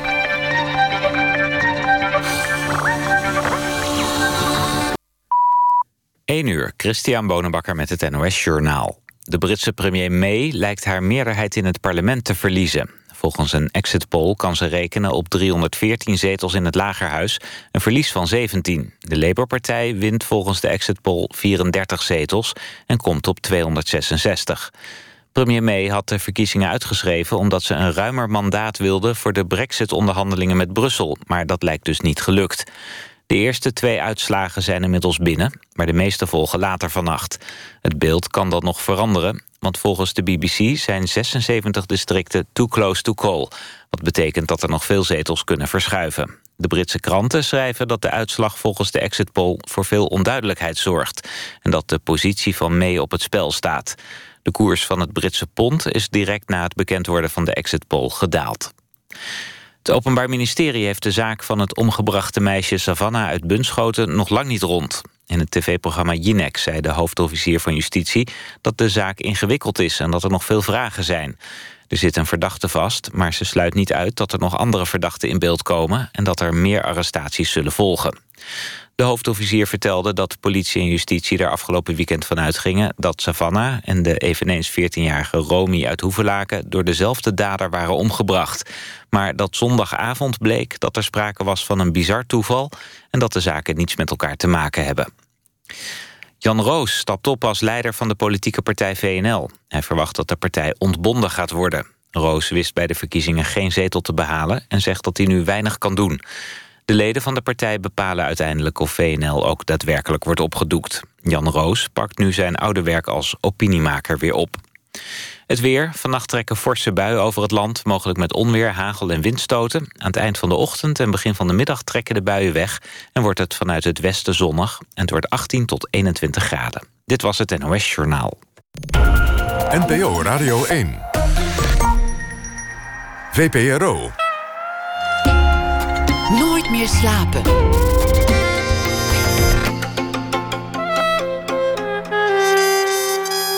Met Pieter van der Wielen. Ik hoop dat het uh, nog even zal duren voor u. Maar uh, op Oerol kunt u vast kennis maken en een voorproefje beleven van De Dood. Theatermaker Tabi Mooi vond dat een uh, goed idee. Een voorstelling op Terschelling. We gaan daar zo meteen kijken. In Rotterdam dit weekend het Sodade Festival. Een festival over de Caverdische muziek. En zangeres Poliana Vieira, die komt zo meteen langs. Don Duins heeft een verhaal geschreven bij De Dag die achter ons ligt. Maar eerst het cultuurnieuws. Woodstock, het eh, terrein waar in 1969 het muziekfestival werd gehouden, is nu officieel uitgeroepen tot historisch erfgoed. Het uh, voormalig festivalterrein is opgenomen in het Amerikaanse Nationale Register van Historische Plaatsen. Ook uh, muziektijdschrift Rolling Stone zette Woodstock in het zonnetje door het een plek te geven op de lijst momenten die de geschiedenis van de rock'n'roll hebben doen veranderen. De Rotterdamse vlogger Ruba Sai is het nieuwe gezicht van de nieuwe hoofddoekenlijn van modemerken Dolce Gabbana. Ruba had op haar Instagram-account, waarmee ze probeert de hoofddoek mainstream te maken, al een miljoen volgers. Via sociale media werd ze ook eh, benaderd door het modemerk. Komende tijd zal ze in hijabs en abaya's te zien zijn in allerlei reclameuitingen van het Italiaanse modemerk. Wie niet gaat voor status, maar voor wat hij gewoon mooi vindt, kan aanstaande zondag uh, op een anonieme veiling van Dead Darlings een slag slaan. En die veiling vindt plaats tijdens het fotografiefestival Foam Fusion in Amsterdam. Daarbij kan geboden worden op foto's zonder dat bekend wordt gemaakt wie de maker is. Gevestigde, maar ook nieuwe namen worden aangeboden op de veiling. En pas na afloop hoort de koper wat hij eigenlijk gekocht heeft. En uh, of dat dan een beroemde fotograaf is of een beginnende fotograaf. Vanaf vandaag is uh, de documentaire More Than a Pipeline voor iedereen gratis te bekijken. De film vertelt het verhaal van uh, de onderdrukking van de Amerikaanse Sioux-Indianen door de Amerikaanse overheid. Dezelfde Indianen die vorig jaar zo hard streden tegen de oliepijpleiding over hun land. Donald Trump nam het besluit en uh, de pijpleiding is inmiddels actief. De maker van de film heb ik nu aan de telefoon, Robert Bridgman. Goeienacht. Goedenavond, Pieter. Hey. Een onderwerp dat, dat vorig jaar vrijwel permanent in het nieuws was. Uh, de, de pijplijn die door uh, het gebied van de Indianen heen moest, of de Native Americans. Dat is een strijd die inmiddels uh, ja, gestrand is. Het, het, is beslist, de leiding ligt er en de olie stroomt er doorheen. Wanneer begon jij met dit onderwerp? Ja, dat was oktober vorig jaar. Ik ehm, zag toen op internet die beelden van ehm, de, de, de, de Indianen, om ze maar even zo te noemen Um, die daar um, um, ja, hun, hun land stonden te beschermen eigenlijk. Hè. Dus op een hele vreedzame manier, geweldloze manier. met uh, ceremonies en met, met liedjes uh, en, en, zang en zoals ze dat dan doen. En de ongelooflijke overweldigende politiemacht waarmee de staat North Dakota en de omliggende gemeentepolitie reageerden. Zelfs de National Guard werd ingezet. En ik zag beelden van uh, oude mensen die met een veer en een trommel stonden... en die met waterkanonnen en rubberkogels, honden, uh, uh, traangas werden bestookt. En toen dacht ik, nou, dit is echt bizar voor woorden. En daar wil ik heen. En al dus geschieden, je bent daar gaan filmen. Ja. Werd je makkelijk toegelaten? Kon je, kon je makkelijk daar, daar werken? Was iedereen blij met je komst? Nou, in eerste instantie niet heel erg. Want we hebben natuurlijk veel pers daar, veel media daar. En vaak komen die even een plaatje schieten dan een indiaan bij een wigwam en die, en die gaan weer weg. Dus het, uh, het heeft wel even tijd gekost om ze te overtuigen van onze intenties. Wij wilden een film maken die uh, liet zien wat er echt gebeurt. En wat de achtergronden daarvan uh, zijn. het is natuurlijk, die, die, die, die, dat protest, dat is niet op zichzelf staand iets. Het is een, een, een ja, 200 jaar onderdrukking eigenlijk waar dit een volgend hoofdstuk in is. Um, dus uiteindelijk, de première is vorige week geweest op het Standing Rock Nation Film Festival in North Dakota. Daar zaten we met een zaal vol uh, Sioux-Indianen en, en, en water protectors, zoals die mensen heten. Uh, en dat was het moment waarop ze, waarop ze de film zagen, dat ze het volledig uh, omhelsden. tot die tijd hebben we best wel wat weerstand ervaren. Het is een, een, een, dramatische ontknoping geweest. Donald Trump die werd president en heeft vrijwel onmiddellijk een van de eerste maatregelen die hij nam, de, de, de pijpleiding, door laten gaan. En er is eigenlijk niet veel meer aan te doen. Deze strijd is volledig gestreden. Althans, de, als het over de olie gaat. Ja, deze wel. Eh, Trump heeft inderdaad in zijn eerste twee weken na inauguratie eh, getekend. Alleen wat het, wat het wel heeft gedaan, eh, in dat kamp wat daar was... kwamen 12.000 mensen bijeen voor het protest. En er waren meer dan 300 stammen. Dus voor het eerst in de geschiedenis van de Amerikaanse First Nations... dat er 300 stammen zich verzamelen voor één doel. En die, uh, die beweging die gaat door. Dus ze zijn nu bezig om kampen op te zetten bij Keystone XL... een andere pijpleiding die Trump eh, heeft, doorgang heeft verleend. dus hun strijd is eigenlijk niet gestreden. En daar zijn met, met z'n allen, dat heeft ze wel weer, um, ja, veel, weer, weer veel, hun eigen identiteit teruggegeven. Dus eigenlijk is dat heel positief. Het heeft iets teweeggebracht dat nog, nog doorleeft. De film die staat gratis online. Die, die, die kan iedereen kijken. Waar is die te vinden? Ja, hij is bijna te vinden. We zijn nog de laatste fine-tuning uh, aan het doen. Uh, maar voor morgenmiddag staat hij online op uh, morethanpipeline.com. En kan iedereen kijken. Dankjewel, Robert Bridgman. En goeie nacht. Heel graag gedaan. Dankjewel.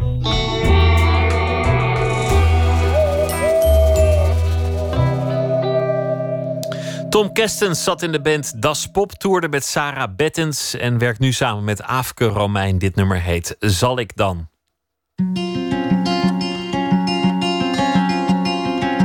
Als we wondermooie dingen doen, dan zal ik met je meereizen dan. Als we wondermooie dingen zien, dan zal ik met je meegaan dan.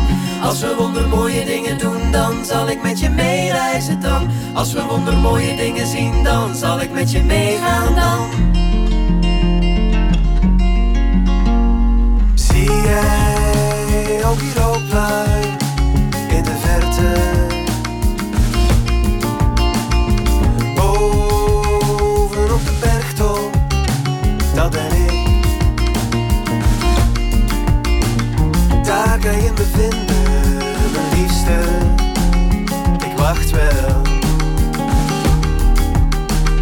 Ik kras je naam in het lijst, stenen staan eeuwen al vol van jou. Zie jij ook die vogel als een komma in het ruim? Boven alle vlakte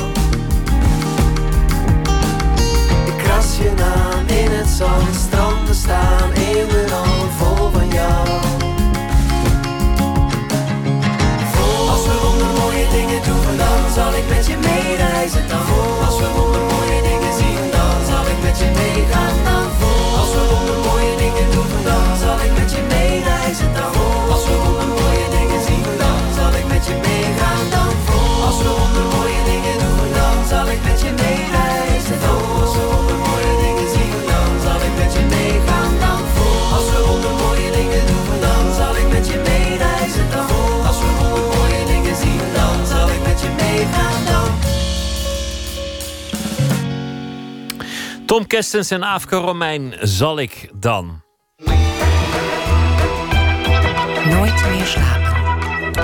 Bezoekers van theaterfestival Oerol op Terschelling kunnen de dood beleven. Klinkt niet heel aanlokkelijk, maar theatermaker Tabi Mooi... die leek het eh, interessant om een voorstelling over dat thema te maken. Ze is gefascineerd door uh, de dood en de grens tussen leven en dood. De schemering tussen die twee eigenlijk. Roet Mortel heet uh, de voorstelling. Tabi Mooi maakte die voor festival Oerol en Eliane Meijer... die ging naar Terschelling voor de voorbereidingen. Ademhaling, daaraan merk je het. Die, die, die wordt. Uh, eiler wil ik het niet zeggen, maar die wordt wat onvoorspelbaarder. Die wordt wat uh, onregelmatiger. En die. Uh, ja, het was gewoon. ik weet niet wat het was, maar het was gewoon heel duidelijk dat het nu ging gebeuren.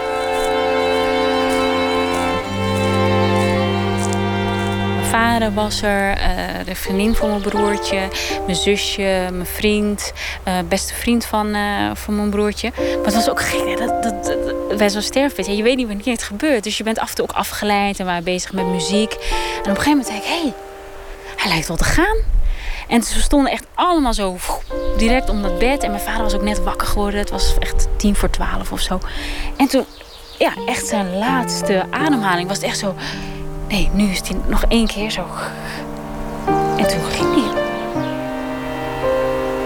Twee jaar geleden overleed de jongere broer van theatermaker Tabi Mooi aan de gevolgen van een hersenbloeding.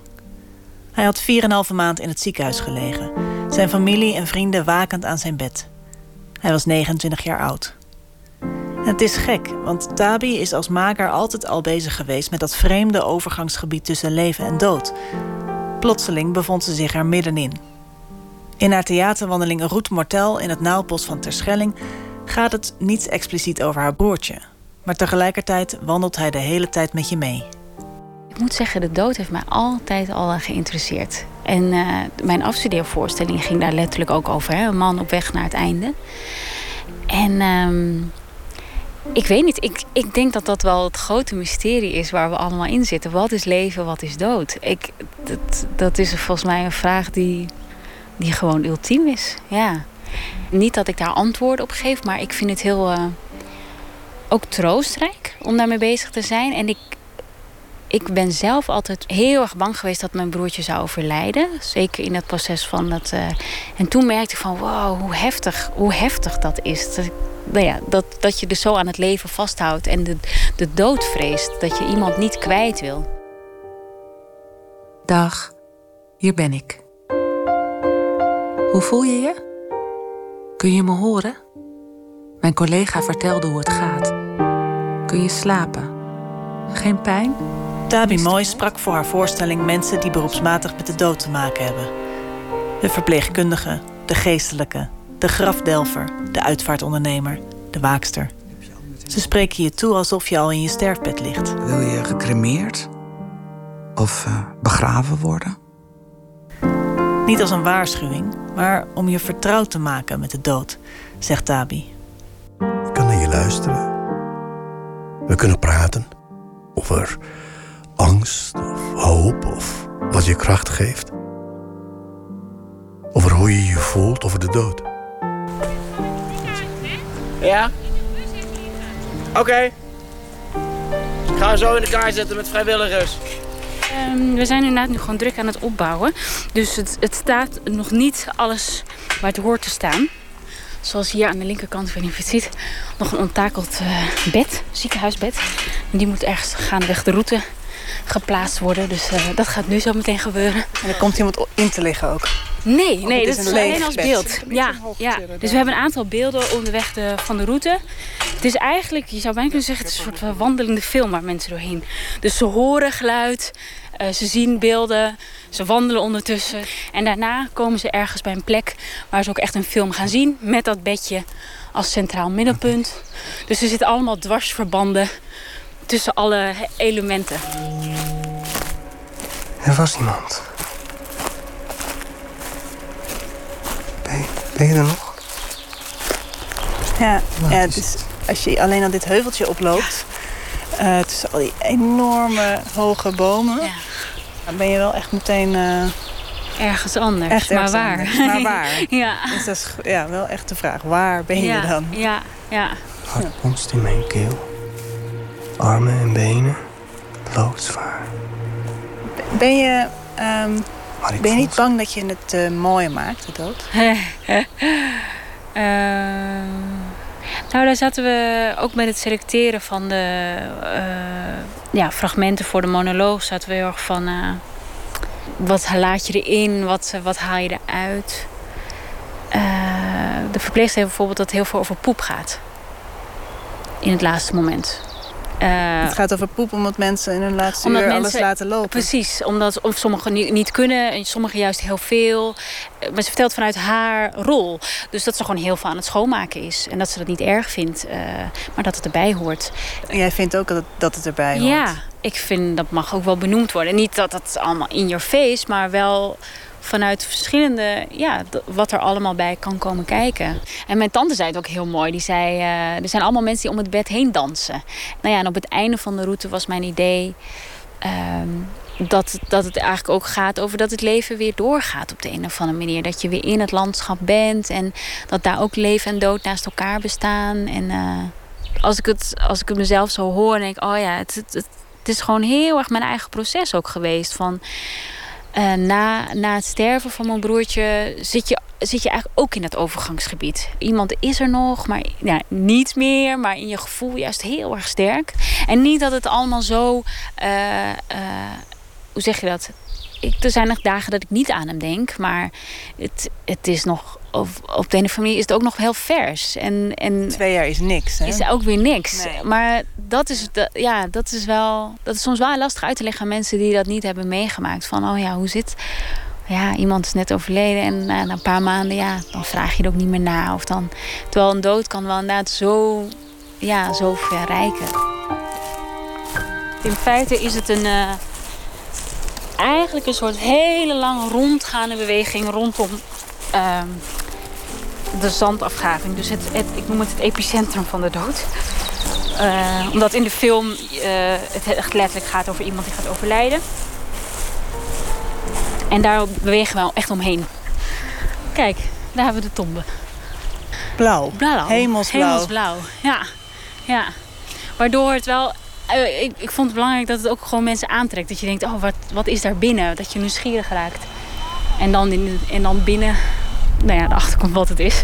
Dat je dan Maar, eh, toch de dood Weet je, lokt. Ja, ja, precies. binnen te stappen. Ja, ja, ja, ja. we kunnen wel even... Hallo, Eliane. Hi. Hi. Bij het epicentrum van de dood, het hart van de voorstelling, ontmoeten we Tabi's partner. Filmmaker Tom Vassaert. Maar jij hebt de film gemaakt. Ja, ja of ma- gemaakt. We zijn nog eh, middenin in het afwerken ervan. Ja. Stress? Of eh, valt het allemaal mee? Goede stress. Goeie stress. We zijn heel blij dat we nu hier zijn.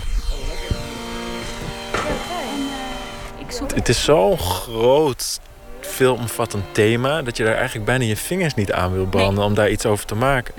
En ik denk dat dat, dat is ook eh, de worsteling ergens dat bij jou... Het dat, zwart het- gat, hè? Waar hebben we het over eigenlijk? Het, is, het was zoiets belangrijks. Zoiets belangrijks. Maar tegelijkertijd... Dus, dus je moest er als maker wel iets mee. Maar tegelijkertijd... ehm, zo beladen en zo vers... dat je emotioneel... is- eigenlijk jezelf eh, iets aandoet. het, moeilijkste. Want en je en moet- dat heb jij moeten aanzien. ja, en, en dat, dat, dat was een enorme worsteling. Want, en daardoor is het, is, eh, heb je ook een, een jaar het moeten, moeten uitstellen. Eh, Omdat het, het, het hele rouwproces was, was eigenlijk nog helemaal niet klaar. En hoe moet je dan als maker, als professional... En, en, en die vertaalslag maken? Hè? Want je moet, je moet een soort afstand creëren ten opzichte van je onderwerp. Anders lukt het niet. Dan zit je er veel te veel in. En- Heeft, heeft ze die afstand nu? ik, ik denk het veel meer. Ik, ik, ik, het, het, is, het, is, het was nog steeds eh, pittig, denk ik. Eh, niet, niet alleen vanwege het thema. Dus ik denk dat je ten opzichte van het thema de dood wel zeker veel meer afstand hebt. Ik denk ook door de geboorte van ons, van, van ons dochtertje. Het leven dat er tussen komt. Ja, ik denk dat dat heel belangrijk is geweest voor, voor ons allebei. Waardoor ik grapte gisteren al van... Oké, we maken nu route Mortel. Volgend jaar staan we hier weer, dan maken we route Natal. ja, en Ja, dan vanuit dus dat perspectief. Ja, En, en in die zin, inderdaad, dat, het, is ook, het is ook zo mooi symbolisch dat vanuit die donkere periode en zoiets tragisch, dat daar dan weer leven uit voortkomt. Dat, dat, dat zie je dus overal. Dat vind ik zo mooi. Hè? Dat, dat, dat, dat als er een, een bosbrand of een veld uh, uh, helemaal verbrandt, dus eigenlijk doodgaat, dat daarna uh, gras ja, eigenlijk juist een extra kans krijgt. Echt, echt, Maar dat, dat heb je gelijk, dat zie je dus door de dood. Ja.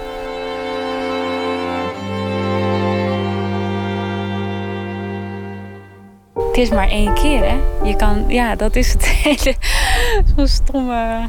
We eigenlijk bijna, we, we ja, moedigt hem aan. Klinkt ook een beetje zo raar, maar zo van ja, het is goed, je mag gaan. Uh, en mijn vader zong en het was heel warm, soort van rondom hem heen.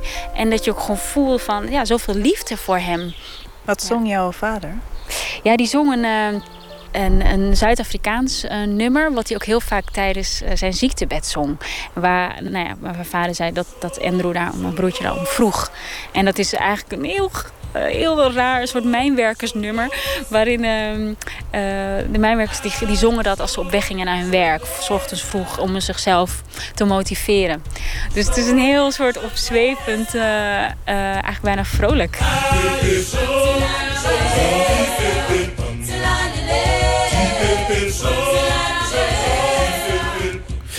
Sociolosa, oftewel ga voorwaarts. Een reportage van Eliane Meijer over Roet Mortel van Tabi. Mooi vanaf uh, morgen te zien op Oerol.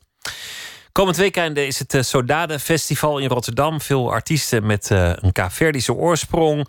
Ook zal optreden Poliana Viera. Zij is hier. We gaan eerst luisteren naar haar liedje Days Like This.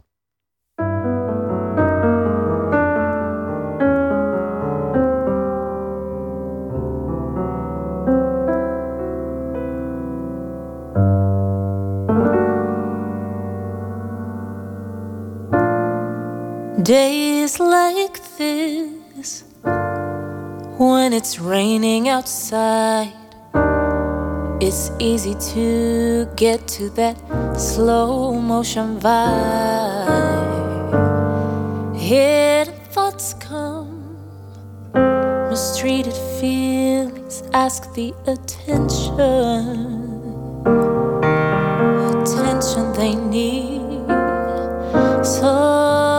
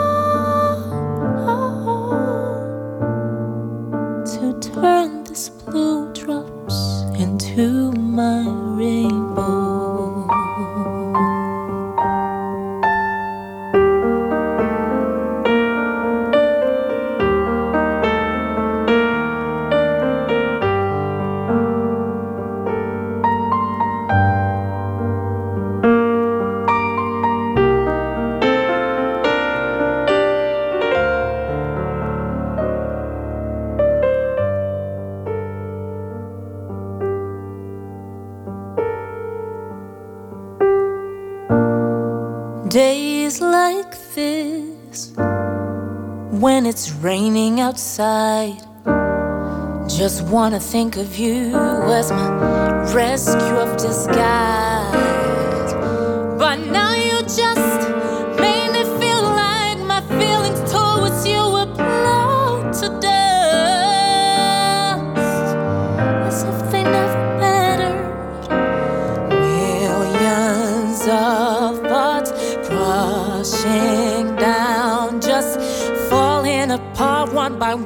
Was a part of me, but now extras of the past. My old skin is just breaking off. So.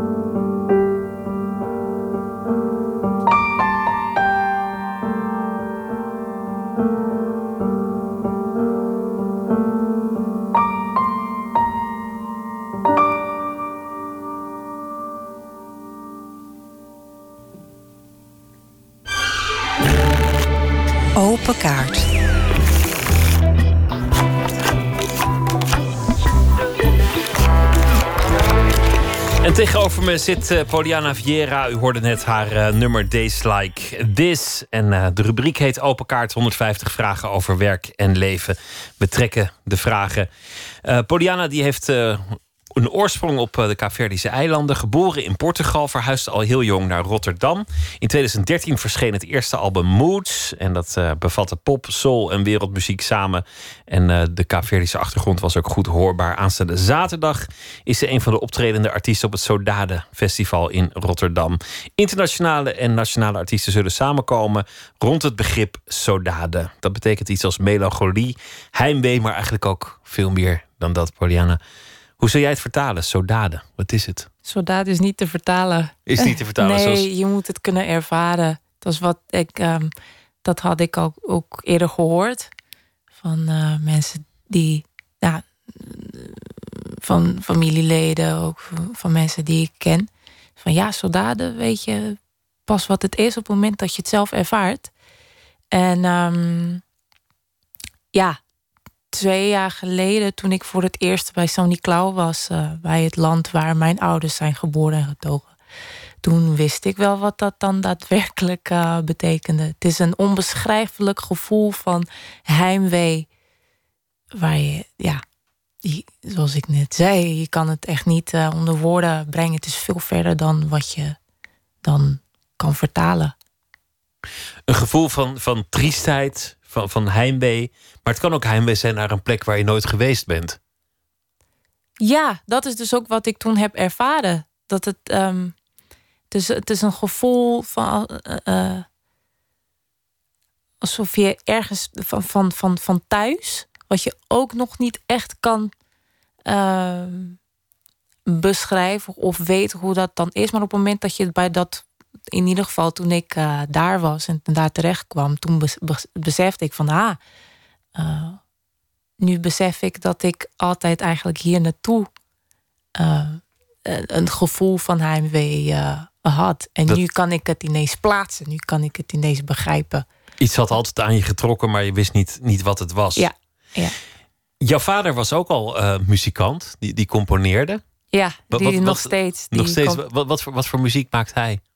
Um, nou, hij is meer bekend uh, om uh, traditionele uh, muziek. maar hij, ja, hij is namelijk, hij, hij, wordt, wordt meestal de meester genoemd omdat hij uh, heel veel voor de uh, muziek heeft betekend. Hij heeft heel veel albums gemaakt voor allerlei artiesten. waaronder Cesare Evere heeft hij, Banet bij Worst Kaapveert heeft hij ook meegedaan. En hij heeft natuurlijk ook zijn eigen album uitgebracht, Net Primeirular. Ja. Cesaria, dat dat is denk ik wel de bekendste wereldwijd van, van de Kaapverdische muzikanten. Of, ja, of, dat, of, dat klopt. Met, met, enige, met enige afstand. Het is, het is een, een, een wonderlijk gebied, omdat de muziek komt, komt van heel veel plekken. Het, het heeft iets van Senegal, iets van Portugese muziek, iets van, van de, de Latijnse-Amerikaanse muziek, maar ook iets, iets eigens waar niemand van weet waar het precies vandaan komt. Het, het lijkt alsof muzikaal daar heel veel lijnen bij elkaar komen op, dat, op, op die eilanden daar. Ja, ik bedoel, um, Kaapverdië was natuurlijk ook de plek in de tijd van slavernij waar alles eigenlijk bij elkaar kwam. Dus het was een soort van tussenpoort. Dus, um, een, een overslagcentrum, Ja, een overslagcentrum. Dus um, ja, er wordt ook uh, gezegd dat de Kaapverdië is dan ook de plek of land waar je de meest, dat, dat de meest gemengde uh, culturen, uh, meest gemengde etniciteiten heeft. Dus dat hoor je ook gelijk ook in, in de muziek. Maar ook niet alleen dat bijvoorbeeld bij. Um, het leuke bijvoorbeeld bij Cesare Evert, het verhaal wat ik ook heb gehoord, is wat in de tijd dat ehm, Miss Perfumado bijvoorbeeld is gemaakt. Eh, toen heeft mijn vader ehm, ehm, dat album geproduceerd. En eh, had ik het eh, verhaal gehoord dat toen dat album, wat nu een klassieker is, juist heel erg commercieel werd gezien. En dat het in eerste instantie dus ook niet zo goed werd ontvangen. Maar dan later, naarmate het dan ehm, wat meer bekend, eh, bekendheid kreeg in Europa, dat het dan ineens eh, heel veel. Ja, in, daarna was het eh, geschiedenis. Haar beroemdste album, denk ik. In ieder geval haar, haar grote internationale doorbraak. En, en dat is denk ik het album dat iedereen van haar kent als ze een album van haar kennen. Nou, daar, daar kan ik eerlijk gezegd ook eh, niet zoveel over zeggen. Dus nog in de tijd, toen was ik nog heel klein. Toen eh, volgde ik het nog eh, allemaal ook met, het, met, met de concerten, met de optredens. En, dan naar, en toen naarmate ik dan naar Rotterdam verhuisde... dan was ik eigenlijk meer gefocust in het... in, ja, meer in mezelf in het aanpassen van... eh, waar, in, Nederland, want toen ik hier naartoe eh, verhuisde samen met mijn moeder, toen kon ik nog geen, geen Nederlands. En, en je wereld verandert op dat moment. Dan vergeet je eerst even muziek, maar dan even van oké, even ervoor zorgen dat ik eh, hier zo snel mogelijk aanpas. Dat je- dat je hier grond, het vindt. Ja, dus toen was ik het weer, weer even, even kwijt, even de, die periode. En nu pas begin ik weer terug te gaan naar mijn routes en eh, de geschiedenis, de muziekgeschiedenis weer te, te gaan eh, uitzoeken. Je hebt veel meer dingen gedaan, want je maakt ook beeldende kunst. Je hebt ook een opleiding tot filmmaker gemaakt, je, eh, of, of gedaan. Ja. Je, ehm, jouw muziek gaat ook over veel meer dingen dan, dan alleen Caverdi's muziek. Soul en, en popmuziek en eh, andere, andere invloeden. Ja, Hoe is dat begonnen eigenlijk? Hoe begon je zelf te musiceren? Nou, geboren in een muzikale familie is het al heel makkelijk. Ehm, bijvoorbeeld eh, bij ons in de familie is het altijd eh, gestimuleerd geweest om naar alle soorten muziek te luisteren. Bijvoorbeeld mijn moeder die houdt van Santana en mijn vader die bracht dan allerlei eh, tapes eh, thuis voor haar. Ehm, en ehm, we hadden ook een piano, zeg maar. En eigenlijk niet zozeer een, eigenlijk een, de toetsen. Maar we konden het niet versterken. Maar daar, daar zat ik bijvoorbeeld eh, altijd eh, iedere dag. En eh, probeerde dan allerlei nootjes te, te spelen. Zonder dat er echt veel geluid uitkwam. Nee, maar ik kon wel net genoeg geluid horen om dan daar, daarmee te blijven spelen en dan iedere keer terug te komen. En soms vroeg ik dan aan mijn vader of hij dan eh, mij kon laten zien hoe ik dan een bepaald liedje kon spelen van een film of wat dan ook, eh, dat ik dan tof vond. En eh, dus, dus, dus ja, dat. Ik hield altijd van zingen. En, en mijn zus ook. Uh, mijn zus die woont in Portugal. En, en wij hebben ook een, muziek, een muziekproject samen. Maar echt van kleins af aan. We zongen samen. Uh, ik zag haar ook achter de, achter de piano spelen en haar muziek ook schrijven. Dus dat zit al heel echt, echt super van kleins af aan. Laten we beginnen met, uh, met, met de, de kaarten. Ik wil je vragen om een, uh, om een kaart te trekken en uh, de, de vraag voor te lezen. Waarin ben je schaamteloos? Wauw. Eten? Eten? Ja, ik ben schaamteloos in eten. En wat eet je dan? Mm, maar wat ik daarmee bedoel is wanneer ik dus echt zin heb, bijvoorbeeld in, in, in pizza of in kip of iets wat ik dan lust, dan eet ik daar. Dan ben ik echt niet bang om uh, een hoop van te nemen. Bijvoorbeeld, ja. Nou, heel goed. Laten we nog zo'n vraag uh, doen. Ben je wel eens in therapie geweest? Ja. En nog niet eens zo lang geleden ook. Waar, waarom? waarom was dat? Um, omdat uh, ik het. Ik vond het namelijk lastig om dan uh, mezelf te vinden in zoveel dingen die er om me heen waren. Want ik vond dat dingen heel, veel, heel snel bij mij gingen. Dat ik op een of andere manier niet wist um, te communiceren naar mezelf van oké, wat is dit wat ik voel? Of, eh, wat, wat is dit voor emotie? En eh, kan ik uh, daarmee omgaan op een normale manier zonder, ik daar, zonder daar heel extreem over de, zeg, ja, mezelf te uiten of juist helemaal niet. Dus ja, dat is nog niet zo lang geleden. Laten we nog een proberen. Dat is gelijk deze. Welke rotstreek heb je geleverd om je werk voor elkaar te krijgen? Dan moet ik er heel over nadenken hoor. Want ik ben meestal zo netjes dat ik het niet weet. Welke rotstreek heb je geleverd om je werk voor elkaar te krijgen? Nou, klinkt alsof er geen, alsof er geen eh, rotstreek aan ten grondslag lag. Ik denk tot nu toe nog niet dat hij er nog niet, dat hij nog hij niet, nog niet was. dat hij er nog niet is. Laten we dan nog geen doen. Wat is je favoriete gereedschap?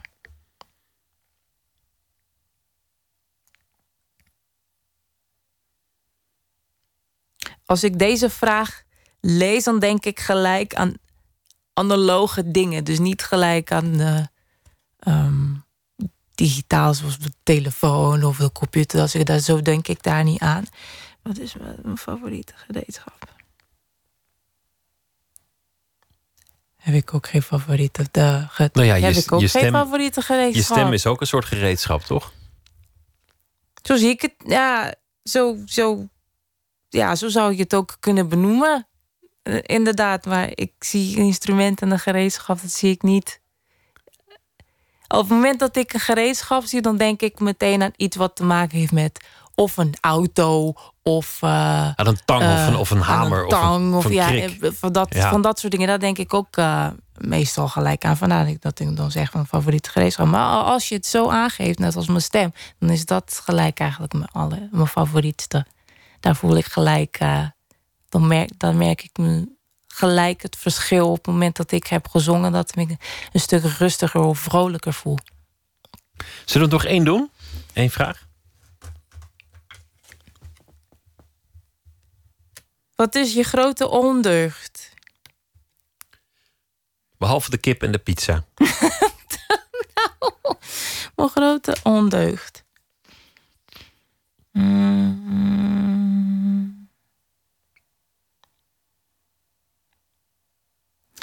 Ik denk dat ik soms gewoon een grote mond heb. Op momenten waar mensen eigenlijk daar niet op, op zitten te wachten. Dus wanneer het dan bijvoorbeeld grapjes zijn. En misschien gaat het niet eens om de grapjes, maar gaat het om de persoon die de grapjes maakt. Dan kan ik ineens dan heel snel. Um, dan zo reageren waarvan de persoon denkt van hé, hè, zo. Ja, maar zo wow. ken ik je niet. Wacht even, je bent toch wel altijd zo netjes en al die dingen. Nee, er zijn bepaalde grenzen uh, bij mij waarvan ik, waarvan ik dan zoiets heb van... oh, nu moet je even oppassen. Ja, dus even dat kort lontje, denk ik. Het, het, festival heet uh, Sodade. Komend uh, weekende is dat in, in Rotterdam met heel veel artiesten te bekijken. Poliana Vieira, dankjewel. En we gaan luisteren naar nog zo'n grote klassieker uit de Caverdische muziek. We noemden er al Cesaria Evora en het nummer heet Sodade.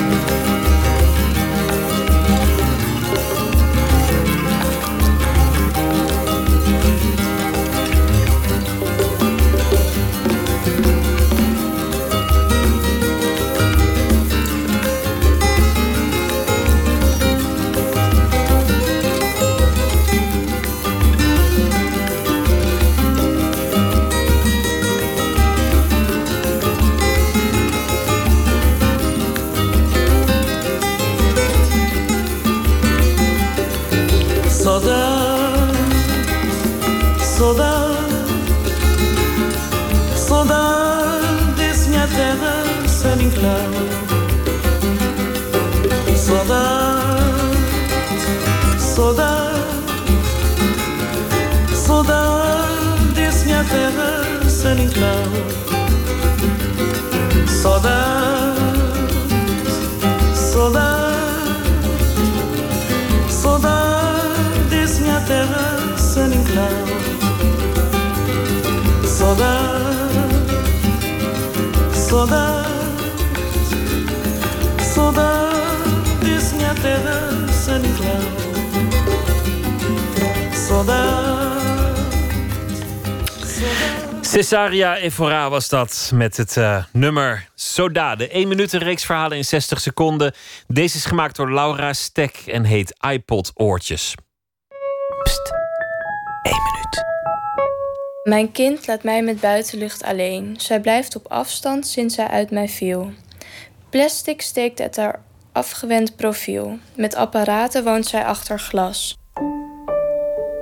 We moesten er een eh, kort essay over schrijven voor een eh, proefwerk Nederlands. Moesten we ehm, over de versleer vertellen, maar ook over hoe je het gedicht interpreteert.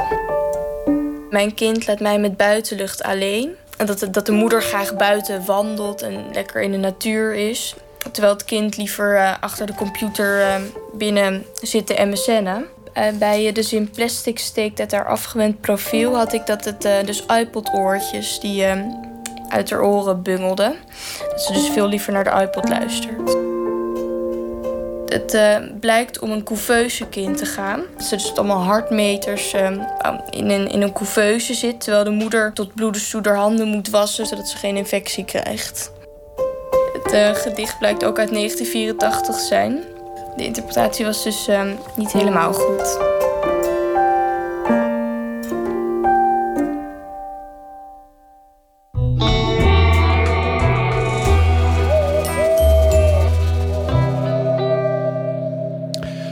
Bruins is deze week onze vaste schrijver. Hij zal elke nacht een verhaal maken bij de achterliggende dag. Don, goeienacht. Goeienacht, Pieter. Wat, uh, wat heeft deze dag opgeleverd? Ja, het werd net, uh, of een tijdje geleden, werd op de televisie door Twan Huis een imposante nieuwsdag genoemd. Dat kan je ook wel zeggen, met uh, Trump en die Comey, die FBI-directeur.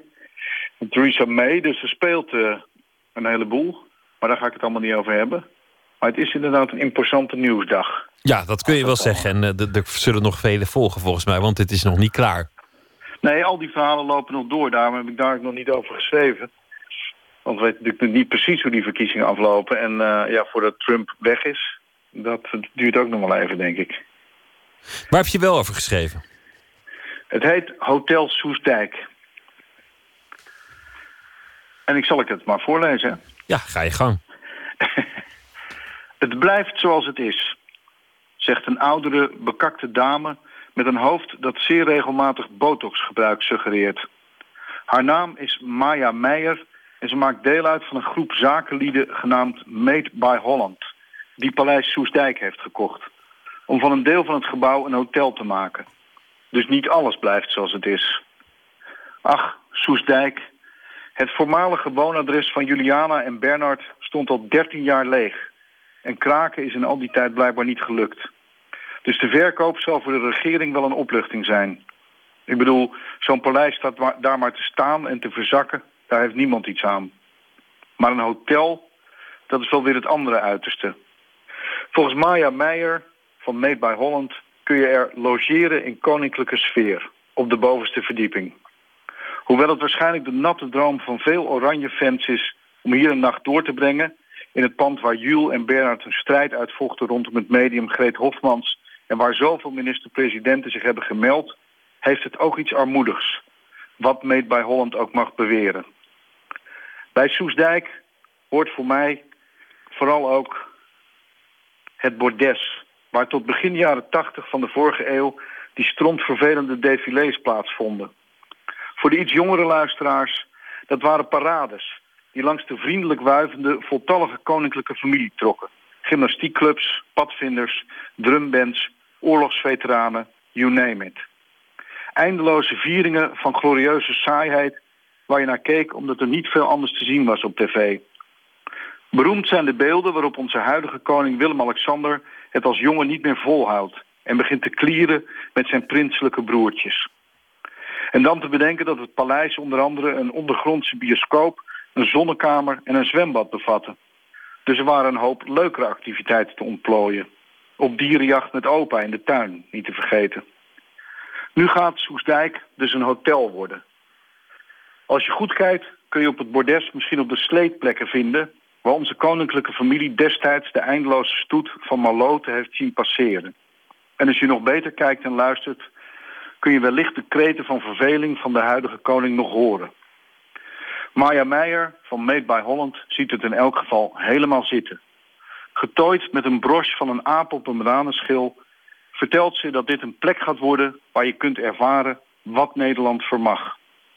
Het wordt ongetwijfeld een vijfsterrenhotel. Zo houden we het toch nog een beetje in de familie. Paleis Soestdijk uh, wordt een hotel, was uh, vandaag in het nieuws. Ja, ik ben ja. wel met je eens. Oude, oude paleizen kan je mooiere dingen mee doen. Ja, ze gaan ook wel leuke dingen doen hoor, maar ik denk dat het een hele elitaire aangelegenheid wordt. Maar de paleistuin wordt wel grotendeels opengesteld voor fietsers en sporters. Dus dat is uh, voor de mensen die daar wonen weer goed nieuws. Ik moest meteen maar denken die... aan, aan, aan het Louvre. Dat was ook ooit een paleis. Koning eruit oh, ja. en hop schilderijtjes erin. Ja, maar ja, zij zijn zo slim geweest om iets eerder om, om een republiek te worden. Niet iets eerder, want dat zit er hier nou, voorlopig ja. niet in. Nee, maar daar hadden ze op zich wel een punt, toch? Koning eruit, schilderijtjes erin. Vind ik een goede suggestie. Don, dankjewel. Goeienacht. Tot morgen. Goeienacht. Ja, tot morgen. De line-up van het uh, Guess Who Festival is vorige week bekendgemaakt. En uh, het is uh, zo indrukwekkend dat zelfs de New York Times er aandacht aan heeft besteed. En deze zal ook optreden. Mount Erie. En dit nummer heet Toothbrush.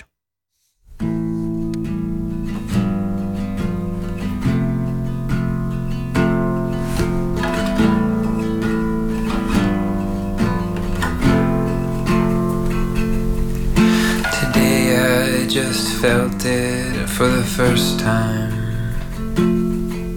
Three months and one day after you died, I realized that these photographs we have of you are slowly replacing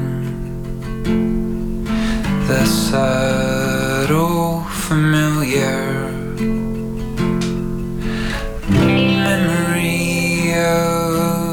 what it's like to know you're in the other room, to hear you singing on the stairs, a movement to pine cone, your squeaking chair, the quiet untreasured.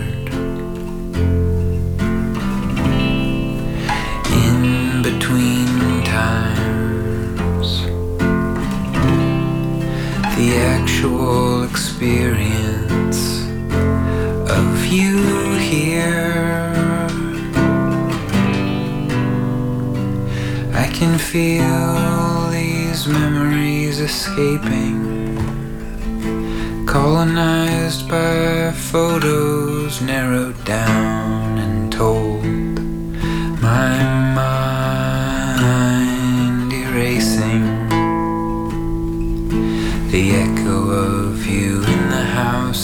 is now.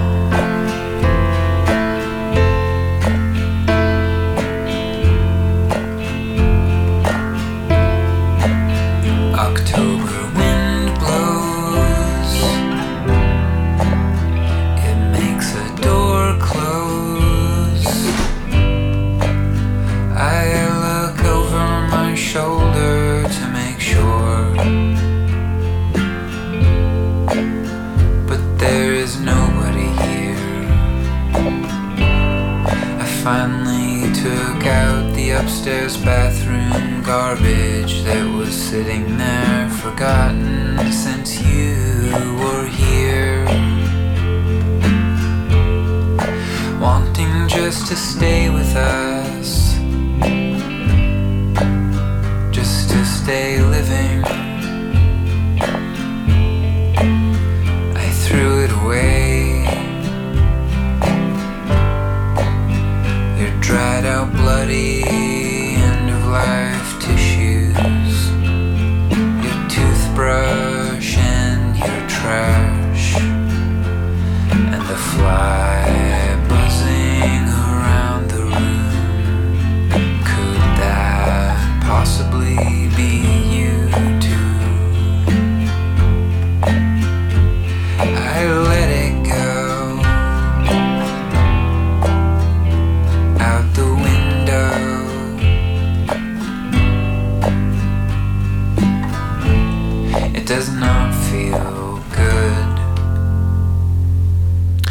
Toothbrush van Mount Erie. Poëzie van Maarten Doorman. Dit gedicht heet Telefoon.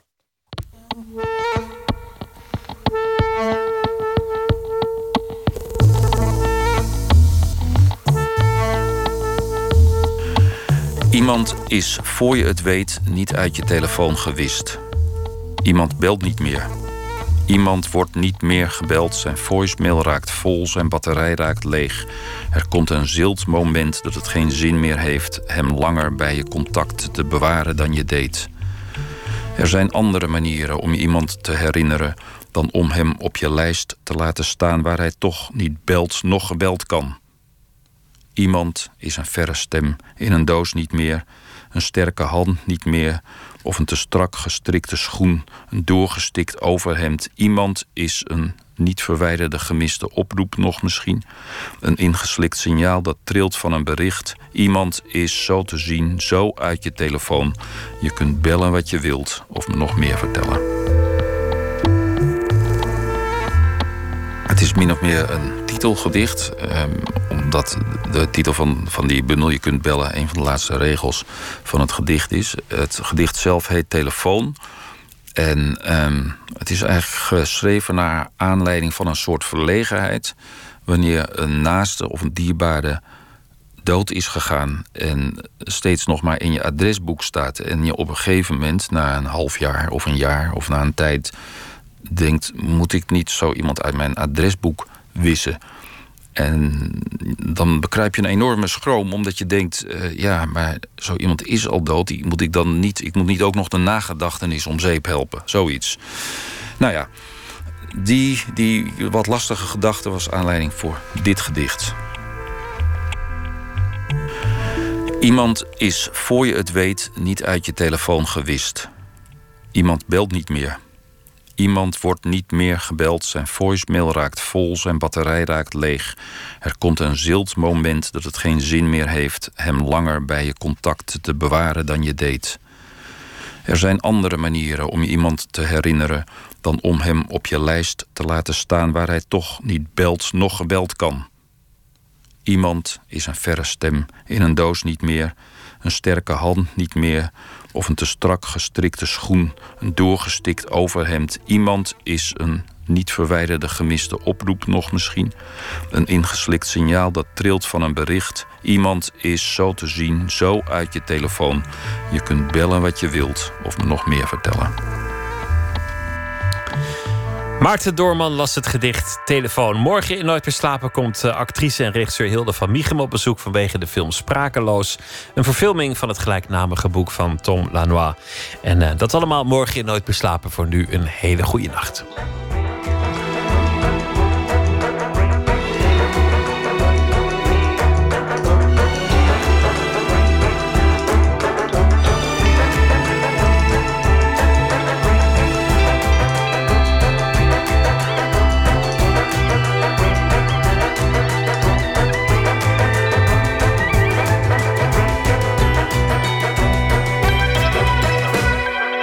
Radio 1.